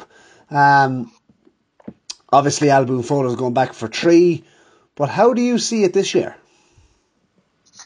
Uh, it's probably, it's probably, it's probably an open up race like that. Al Boum Photo, he's, he never catch, he never caught the imagination but he's they're doing a great job with him, with Paul, and they've their system in place. And like the first year he won in Tramore and he won the Gold Cup, I thought, he wasn't like I, I wasn't jumping around about him at all, time. And the same last year, and maybe this year he looked to struggle away inside the race, but Paul seemed to be happy enough about the form of the horse that made the running and this and that. He's going for three in a row. Um, he's there to be beaten as well. I think with a, a, a champion coming up, maybe in the, maybe we world, the world champion, that horse champ, he ran the shot the race the and he was beaten a length with me, nothing over maybe two miles. Uh, he has, he's the one that I'd be expecting maybe that could have the top because he has the bit of age, he's a bit of youth on his side and he's he's a big, strong, injured kind of horse. And we said when you go three miles, two furlongs, when he won over two miles, I was beating it on you into two the other day. I'd imagine he'd be big danger. He's a horse like Pico. And if his album is to be beaten, his album is a horse that wins lengths or two or whatever, and he does his job and he was on style of jumping and everything else. You can't knock him and he is definitely a champion. If he's to be beaten, I'd imagine the champ is the one that you're finding yeah, all your horses from last year take to work with all these horses. Maybe they have lives up to now. And they took their patch and they might find their space again. But to me, they didn't measure up. They haven't. They, they look champions, they are built up maybe in the papers or whatever. But champions looks like the horse that's sitting in the grass. He didn't get a half life. He was he probably so laid back himself that he was like a, a big gangly young fella that was kind of slowly along without realising what was happening. Well, his time has come for him, like maybe. What's what's what's your thoughts on what's your thoughts from a trainer's perspective, Mick, on him running over two miles um, last time and then obviously stepping right back up and trip to, to, to the extended three three three miles and two furlongs? Would that be a worry? I, I, I see on the papers saying that he might be to do feeling this and that, like, but um, it that over the tour he might even have got a fierce race because he probably only woke up kind of coming to the last, like, you know what I mean? So a lot of trainers don't they, like even they're at times they're on them in a flat, they're over the summer, next thing they're on for a whole race or something, they're shopping them up. It shouldn't be any problem. He's a horse that's a small bit slower jumping. Do you know what I mean? And they might be trying to get him to jump a bit faster. Get stuck into his race a little bit. So look, I put it this way too. The men that'll be doing more to these horses, they will put out at that level and I'd imagine they're sitting very happy at the moment. Like it's just perfect preparation really, I suppose, for a longer trip. You know, when you when you're there to when you're there to line up and do that for and you jump quite ways and everything else, like it's it's a perfect preparation for for the longer trip. It could be anyway. Like it would, uh, and it might make be still having done if you did uh, we said the long trip and going out for the next day. Well, it just might take your sharpness off of him. So you'll be imagining that just that we. So Mick Winters for the Irish Injured Jockeys Fund, uh, as you know, we're doing a treble with the, the naps of the, the special guests. So Jamie Codd has given us, he's given us Envoy Allen. Ted Walsh has given us Monkfish. And uh, if Mick Winters could put something in maybe to, to boost up the odds as the nap of the week, what would it be? Well, you know, I, I got to put in champ to win the Gogo. At five to one, I think is his current price. That'll Yeah, bring us you up in might- the you odds. Might, you might get you might get a bit better maybe because in fairness now to to the big asking we're not we haven't done the homework done or anything like that so maybe you might get who's the bookie for you? Have you his name? You haven't. I haven't his name yet, no. But uh, no, in around five to one. Um, Yeah, well, well, at six to one anyway, you get six to one for me and stick him in. stick him in, lovely. And next best of the week, Mick Winters. Oh, Jesus. Good, um, let me see. Well, I, I bought Honeysuckle definitely in the champion hole. Is she gone already? She's not gone already. You can have honeysuckle. What about each way in a handicap or each way Flooring Porter. flooring porter? He's a dark horse. I'd be giving him a fair shot. I think he's a good outlet. Mick Winters, absolute pleasure having you on the Champ.e Cheltenham preview for 2021. Wish you absolutely all the best with Chatham Street lad, and hopefully he can make it two wins at the course uh, this season. And uh, there'll be all sorts of scenes, Mick Winters. You'd have to imagine. Well, I, well, I, I think that, but I was just talking about it. I said maybe this time next year when coming down the road, I might even get a spin. So, no, we take one day at a time. So that is Mick Winters. So you've heard from our three guests. Let me remind you that the famous five are doing the tipping duty tonight, and they are in no particular order of merit, demerit, or any other kind of whatever. Um, Barry Doyle, David Boland, Andrew Blair White, Tommy Coyle, and Ronan Groome. And we're three days in. We've got one day to go, and it is, of course, the Climax Gold Cup. They can, Al Boum Photo, make it three in a row. Before we get there, um, the JCB Triumph Hurdle is the opening race on day four. And, and is it a case of trying to work out the form of the Gordon Elliott's ex inmates or current inmates or whatever? Certainly, it seemed to me as though he got the key form lines here. Uh, Boland, have first innings on this one. Um, it's probably one of the best triumphs in, in the last few years, I'd say. Um, I'm a big Zanahiyr fan. Um, he's been very impressive in his three runs. Um, I wasn't a huge, I wasn't overly excited about Tritonic uh, on his first run, but I got to say, the last day he changed my mind at the back of the last away sprinted was devastating. But uh, I'm going to stick with Zanahiyr. It's a great constitution uh, this horse has. You know, he settles no matter what they do. They went very slow and left us down the last day, and he showed an incredible turn of foot. And the day before that, they went hard. So uh, I think he has everything. he jumps very well, and not often does Jack Kennedy say much. But um, I seen himself and Teahupoo or however you pronounce and Quilixios school in there three weeks ago. Three of them together up in gardens and Grass, and um, I never seen Jack smiling as much coming in out of the field on Zanahiyr. So I know he thinks an awful lot of this horse, and uh, I'm very impressed by him. So I'm going to go with him. Um, he's joint favourite at the minute. So yeah, I'll stick with him. Barry. Yeah, I think he'll be Denise Foster's best chance of a winner all week, nine to four. Uh, I think he's, as Davey said, he's, you know, he jumps lovely. Um, he will stay. He'll get up the hill. Uh, not a bother to him. Uh, next Aga Khan horse, um, and I'd say, I'd say it was a, re- a sign of a really good horse the way he won uh, at uh, at Leopardstown off a, off a slow pace. Um, yeah, I, I liked them ever since that. I liked them actually ever since since Fairyhouse. Um, speaking to Keith Donoghue at the start of the year on our, on our season preview as well, Keith Keith thought this fellow was good. Um, he was at a lot bigger prices back then. He's nine to four now. Um, I, I, think he'll win this. Um, there's one actually. He might necessarily even go for the race, and he's not going to beat Zanahiyr. But just one a juvenile that caught my eye at Fairyhouse, uh, one of Willie's, um, tax for Max. He absolutely, whenever he's gelded, um, whenever he, um, when he, whenever he has the balls removed, he is uh, he, he's a bit of an engine, that horse. He done very well to finish second uh, behind Gordon's other horse, Teahupoo, um, at, at Fairyhouse the last day. He's just one maybe for the tracker tax for Max. He could well run in this. I don't know if he does, but Zanahiyr will win. So from gelding by Barry Doyle to Ronan Groome and the winner.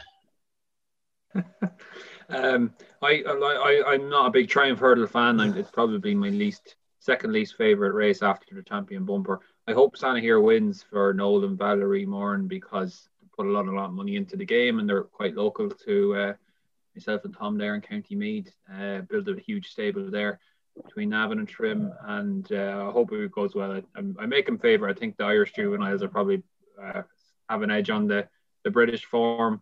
Um, and yeah, it's out of here for me, but not, I'm not going to have a play in the race. Tommy Coyle. Yeah, I, I, I second what Ronan says. Um, the Morans have after putting a lot of lot of cash behind it now in the last um, eighteen months, two years, and um, hopefully they can get a reward here with Zanahiyr. Um, they've some nice horses there with Gordon, Denise. Um, mightn't just get it all his way. I think he he is probably the winner, but Quilixios, um, you'd have to like the way he's done nothing wrong either. And just um, the other one, Dufflecoat, if it did turn up soft he he's a great each way bet at 14 to 1 if if the rain if it did open um just remember him winning him Cheltenham the last day. He stays and stays. And if it did become a bit of a test of a stand uh, test of stamina for these four year olds he has it in abundance. So he's he's the one that will be chasing most of them down from the back of the last. So he's probably a good each way bet at 14 to 1 Andrew? Yeah, echo what a lot of the lads have said there. Zanahiyr for me. Um, I thought he was he was very impressive at Fairyhouse uh, off the back of a strong gallop, uh, which I think you'll get in the Triumph Hurdle. He jumps slick for a juvenile as well. I think the one that's being slightly overlooked actually is the Chepstow form, and I, would give Adagio an each way squeak in this race. Actually, I think if they ran him against Dufflecoat again this time of the year, he might be able to reverse that form. Gris is being backed off the boards for the Boodles. If he goes and wins the Boodles, he certainly will be shorter than uh, 12 to 1, I believe, anyway. Uh, he wouldn't be without an each way chance, especially if you could get three or four places. Uh, but Zanahiyr for me with uh, Adagio each way. Okay, so that is the Triumph. Next, the Albert Bartlett. Three miles, needs to stay longer than the mother in law. And um, a novice hurdle that they were finishing a heap in last year. And um, the key question is: Is there a standout here? Um, I don't know what you guys thought. I just thought this was one of those races where you were trying to work it out, and you could go down about three, or four different routes. You hear about Barbados Bucks being very strong. Is this the most difficult of the novice hurdles to work out? Andrew Blair White. Yeah, uh, I'd agree with that, Mike. I think it's quite a Midland race, really. Um, certainly not nowhere near the the strength of last year's a renewal, and it might therefore go to, to something um, a bit like the, the old fashioned Albert Bartlett's or something that a price rocks up. I, I do quite like Stattler. Um, I, I've been keen on him all year. I obviously like the, the Glens of Antrim form from Christmas time, but he ran a grand race in the Nathaniel Lacy. Uh, I don't see in under any circumstances how Fakira uh, reverses that form. Fakira couldn't go a yard that day. I think you could line him up in a, in a Dublin marathon and he'd be outpaced. Um, so Stattler for me, the one I'd throw into the mix uh, at a big price is Streets of Doyen for John McConnell, um, who you can get 25 to 1 about. I think he just is a bit more of an old fashioned kind of Bartlett outsider shout. Did a lot of his run in the um, autumn time. He beat Flooring Porter actually five lengths uh, back in September. He won over course and distance in October, uh, beating Polish of Fergal O'Brien's, who's, who's franked the form since. Had a little pipe opener at Naas the other week over two miles. Uh, he does go for the race. He loves good ground, and he might be one to outrun his odds at 25 to 1. So Stattler and Streets of Doyen, hopefully, uh, might get the winner between those two. Davy. I actually, it's not often I would say this, but um, I actually like Paul Nicholls' horse in this um, Barbados Buck's. Um, I think he has the right credentials to win a race like this. Um, it is wide open. It's probably not an overly strong race. Um, I know we probably say that a lot most years, but it proved last year was a very strong race with the tree, or maybe you, can put in a Thyme Hill as well, who came out of that.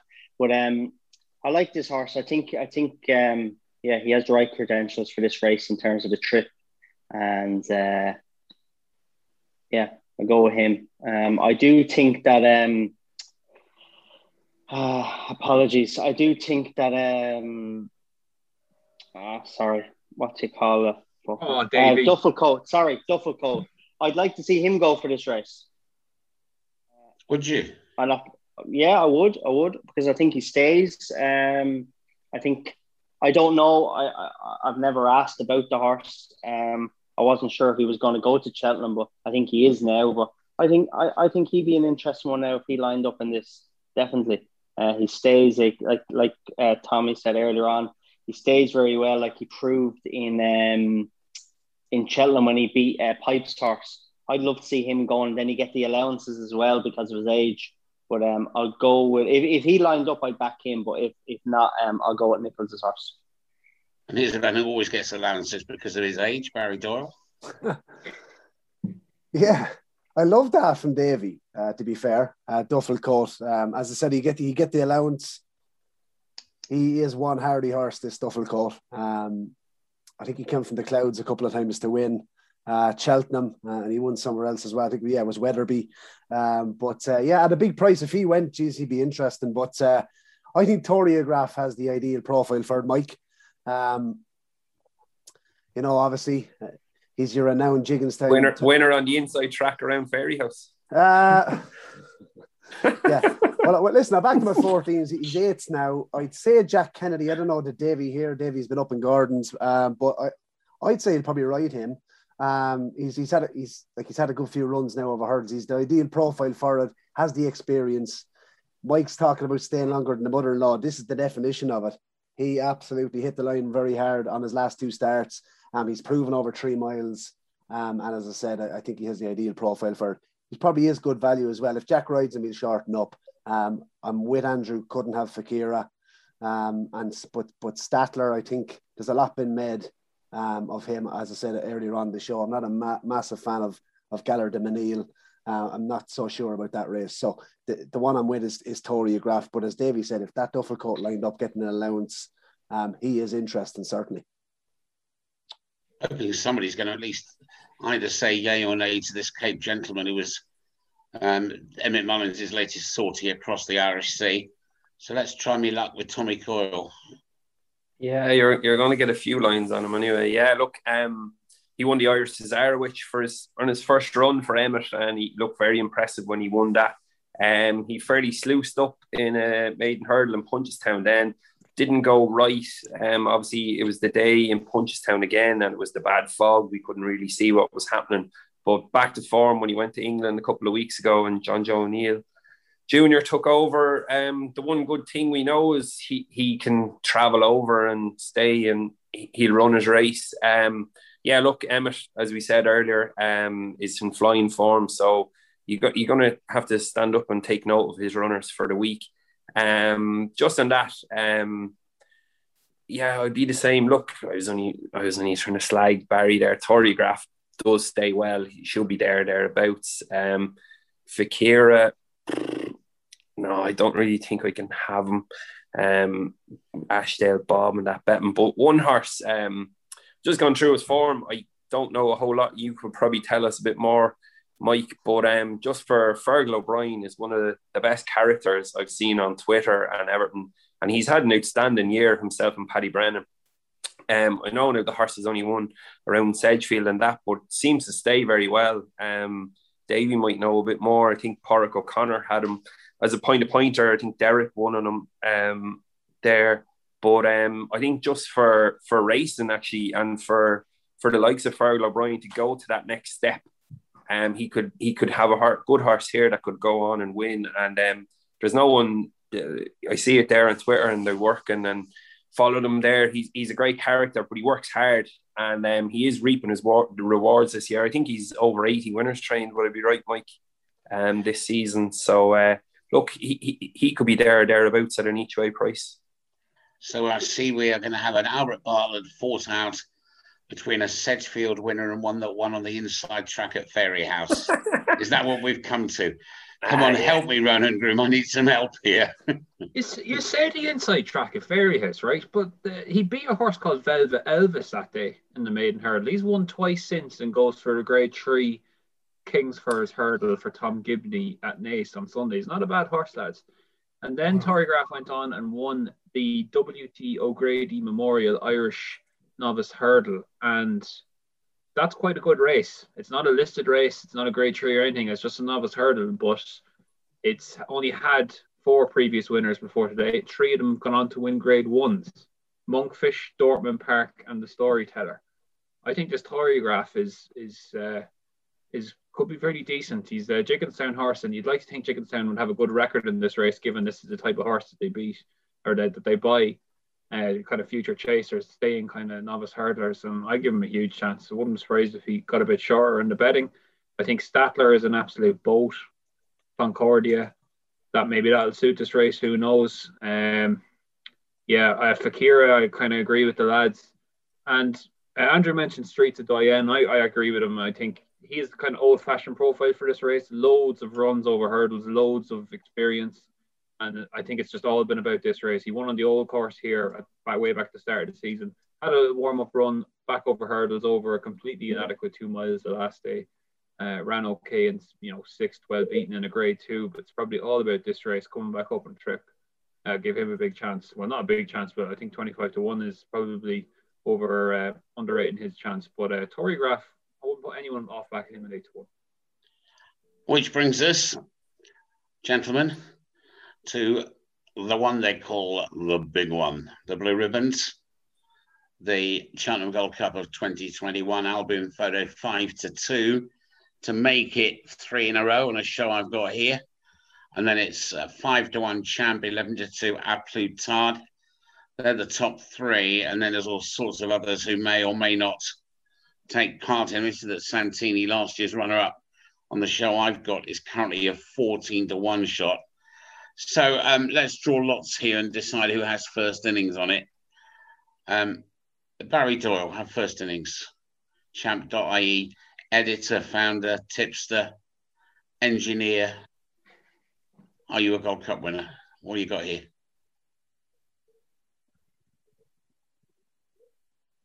The first thing you got to do is unmute yourself. I'm unmuted, Mike. You're being kind to me.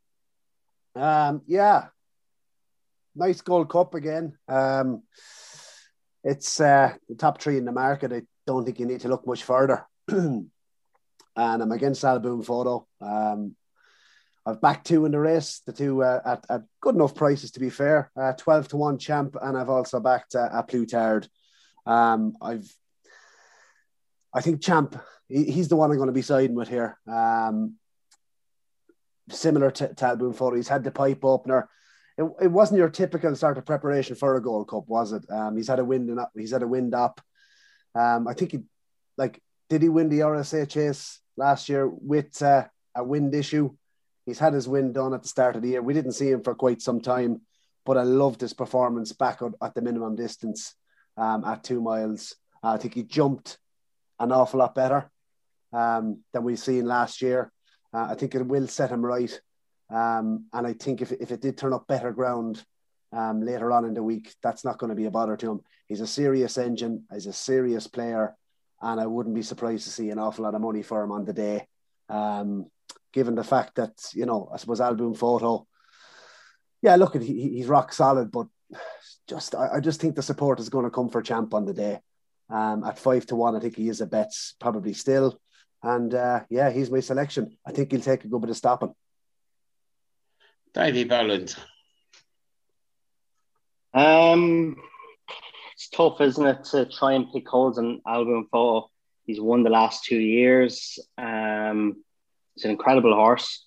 When it's not broke, don't fix it. In terms of the Savills chase in Tramore and then going to the Gold Cup, Willie knows what he's doing with this horse, and everything seems to be straightforward again, like the last two years. But um, if I'm gonna, I wouldn't really be backing him at the price. I've never backed him before, so I'm not going to start backing him now. So I back A Plus Tard. Um, I thought he was very impressive in Leopardstown at Christmas. Um, real stay and finish, um, which is needed. He, what was he second here into Min? Was he or third to Min in a Ryanair? Um, yeah. Um, other than that, just not really acting. It's Kemboy, strange one. Don't know why they wouldn't run. Um, Minella Indo, I think he's a bit soft. Uh, Champ uh, wouldn't be for me. So yeah, I'd go with A Plus to take on Al Boum Photo. But look, it would be brilliant to see him do three in a row. But for some reason, he doesn't really capture uh, everybody's imagination like a, a best mate or anything, does he? Um, but uh, I'll go with A Plus Yeah. I've never heard. Be great, wouldn't it? With yeah. Go, Mike. I've interrupted again. It'd be, uh, great with the uh, both Rachael Blackmore and Bryony Frost having rides in this. I think it'd be great for the sport, but whether they're on horses that are good enough, only time will tell. Um, let's have man with hat next. Don't know what's on his hat because he doesn't ever show it. Um, it's not to one of the, uh, uh, but anyway, Mr. Coyle, uh, yeah. honour us with some words, please. Yeah, no, um, I'd agree with Davey. Probably Al Boum Photo doesn't get the limelight as as in as a best mate or that, but that's probably because we don't see him as often. Um, he has his he has his map planned out, and um, as Davey says, don't don't uh, don't try and fix what's not broke. Um, yeah, I, I I think I think he'll win. I think he's the winner of it. Um, Champ, um, he yeah he he ran well the last day over two mile. He was even travelled a lot better than I expected to. Jumped well. Um, Plus Tard. Rachael wasn't didn't hesitate in switching from Minella Indo, so he's obviously the one from Henry's. You'd imagine. Um, if you go down the list, no, I don't think there's a whole lot more um, in it. Uh, I couldn't see Frodon win the Gold Cup, to be honest. Sorry, Mike. Um, and then you go down to Native River. No, um, yeah, look, um, for me, probably forecast Al Boum Photo and A Plus Tard. Um, there's not going to be a whole lot in it, but uh, yeah, they're the two that's going to take the beating. Ronan Groome. Mike, from a, a, journalistic point of view, I suppose you're always looking at what's the main story in the race, and I guess it has to be Al Boum Photo. But do you just think you're looking at the race this year and you're going, he's going for his third Gold Cup. It should be massive, but it's not really. And that's because the horse doesn't show up.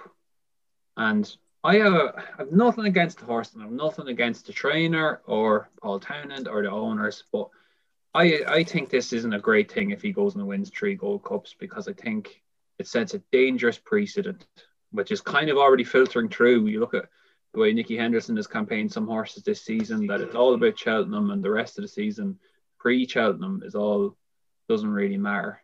Um, I just don't. You look at the great chasers like Kauto Star and Denman, they ran in Hennessy's and in, in King George's. I just don't think I just don't like this little run at Tramore. I just like to see him more. And fair enough, I can't pick holes in him. He's a right favourite.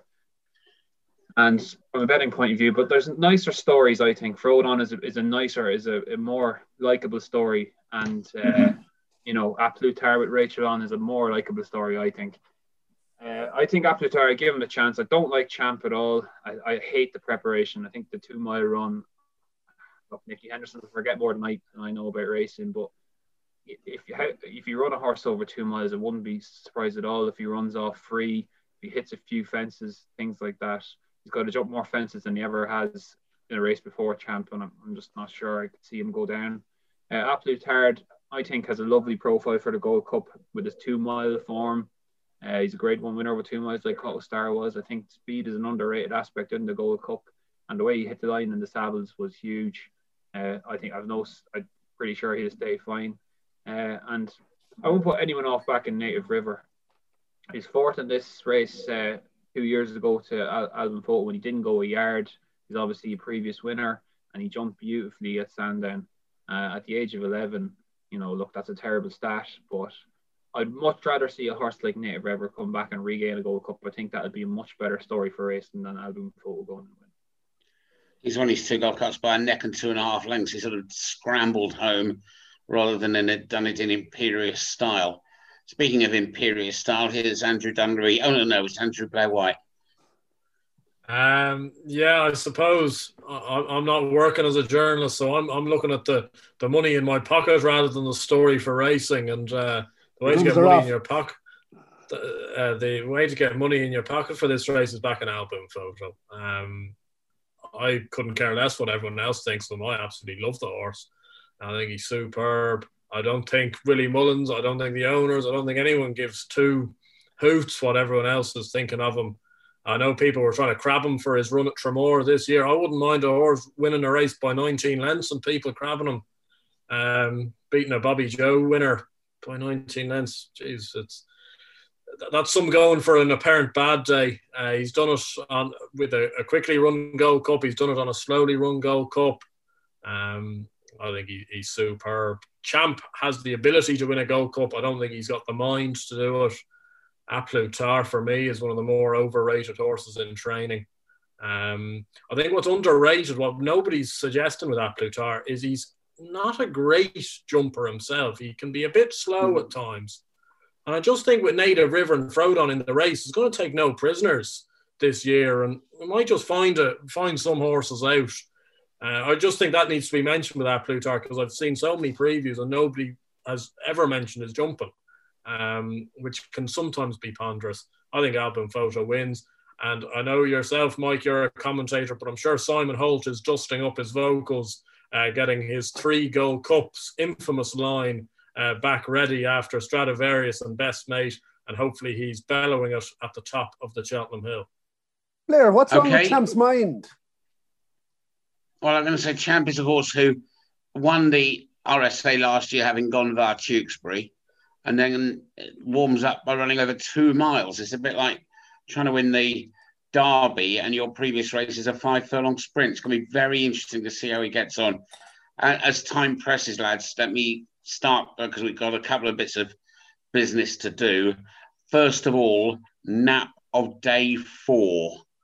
And um, we'll go to um, Tommy Coyle first. Um, I'm going to just go a bit off the beaten track here. Um, in the surely not. yeah, yeah, sure. Why not? We can all tip up all them short price ones.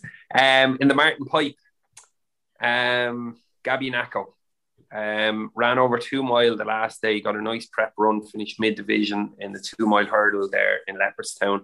Um, has form behind Fakiera on the inside track of Fairyhouse let it be, but he was beaten by him by a neck. Um, he also ran in good races, Bob Olinger, um, Ashdale Bob. So he was he was at the top table at some of the nice novice races in bigger tracks.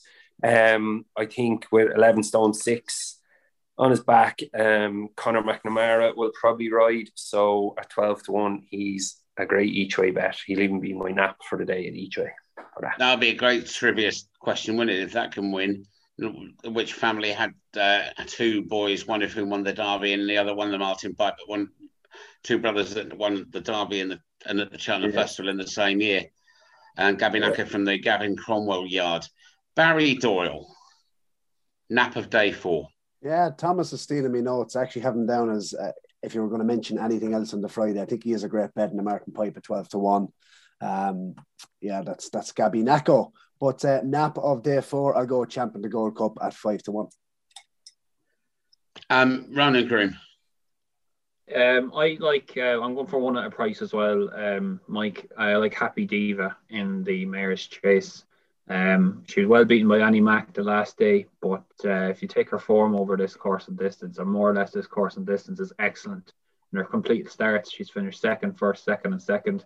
Her latest second over the course of this was off a mark of 149 in last season's uh, uh, Brown Advisory and Merriebelle Stable Place. That was second, simply the best. Thought she ran a huge race. If she ran to that sort of standard again, uh, she'll go very close to beating LK, and I give a huge weight. I'm not sure whether we're going to run in that with Cabaret Queen. We've also got various other options, but whatever she does, she's um, being tuned up for the national. So won't be carrying any of my cash. Um, who wants to go next? Um, Andrew Blair White. Yeah, Simon Holt, three Gold Cups, Al Boum Photo. And to Davy Boland. I'm going for the Martin Pipe race as well. Um, a 10 to 1 shot, column of fire for Gordon Elliott. Um, I would imagine Jordan Gainford is going to ride this horse. He had a grand run there um, in Navan. Uh, I say just a grand run. He probably would have won this race last year hadn't he fallen. Um, yep, he's the one for me. We're probably no, not probably, without doubt, the best claiming rider there is in Ireland or England at the minute. A strong uh, recommendation for that young man, um, Jordan Gainford. Bearing in mind, of course, that you know others that have uh, been well looked after by um, JP through the years, and likes of Simon Torrens rode, winners at the Dublin Racing Festival, um, etc., etc. And um, Andrew, I, I've just said there, Mike Al Boum Photo. you're very short and sweet. So the only person who has not had his say is hands up. There you are. You see, you've all had your say, and we've got it through with several minutes to spare, which is great. Just want to make sure that everybody was awake. You see, um, that's day four. Um, first, huge thanks to our very special guests on this 18th week of the Champ.ie podcast. Very special guests, Ted Walsh, Jamie Codd, and Mick Winters. We bring you the big names on this program, and it's an absolute delight to work with these guys. It's also great to work with Ronan Groome, Tommy Coyle, David Boland, Andrew Blair White, and the producer, director, the dishwasher, the chimney sweep, and the man who's selling tickets for Tuesday next at Dundee Pier, uh, Barry Doyle. And uh, we are also, and it's important to all of us here, going to try and raise a few quid, or should it be a few euro, as a somebody who now lives in a country uh, divorced by Brexit. Anyway, we want to raise some cash for the Irish Injured Jockeys Fund, who do such a fantastic job and who sadly are never short of things to do. And so, no pressure on you five, but I want the nap of the week. And we're going to put that into a Heinz. We're not going to add any baked beans or anything. Um, and so there is a five some bet for Cheltenham Week. All profits go to the Irish Injured Jockeys Fund. So let's start at the top and work down, shall we? Barry Doyle. Can, can I just ask, boys, are we going are we going each way or win on this? Win. It's a straight win bet, I think. I, I don't know. Win. Uh, We're, go, this we're is- going I'm only reading from uh, the piece of paper that's been put in front of me here. That's what happens if um, what if someone picks a favorite there and Barry jumps in with, with, with a screw like vindication or something in the same race? We'll flip a coin for next fest. And then there was me thinking you were such a nice, quiet, gentle soul, Davy. You don't upset anybody. That's why I thought we'd get Doyle out the way first. Yeah, we'll start with the entertainment. The Uh, what are you going to go with, Barry? Energumene Surprise. 94 Arkle. And there's a surprise. Um, let's move on to Ronan Groome. Well, you just we're already off to a loser start there. Mm, yeah. Right. Good job. It's a Look, I'll Heinz get- with, with four other chances. What are you going to Yeah. have? Yeah, I'll go with Monkfish then. Um, we need somebody to put something big in here, otherwise it's not going to pay very much. Um, I have Davy. Boland. Min six to one. Love it. So I wasn't sure whether you were going to tell me that, whether you wanted to leave the room um, when you put your hand up. Um, Tommy Coyle. Uh, we'll keep going. We'll go Paisley Park.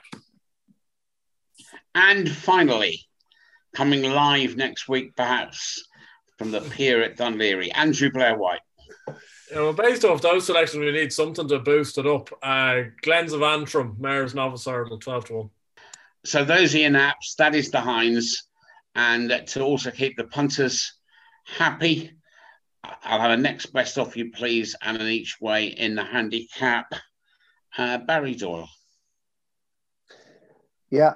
Nap, as I said, Energumene 9 to 4. Next best of the week is Champ at 5 to 1, and then Tukas at uh, 8 to 1 each way in a handicap. Ronan Green. Yeah, so Nap and Monkfish, I know it's short, but he'll win. Uh, next best, I'll go for a big price, Happy Diva in the, the Mares' Chase.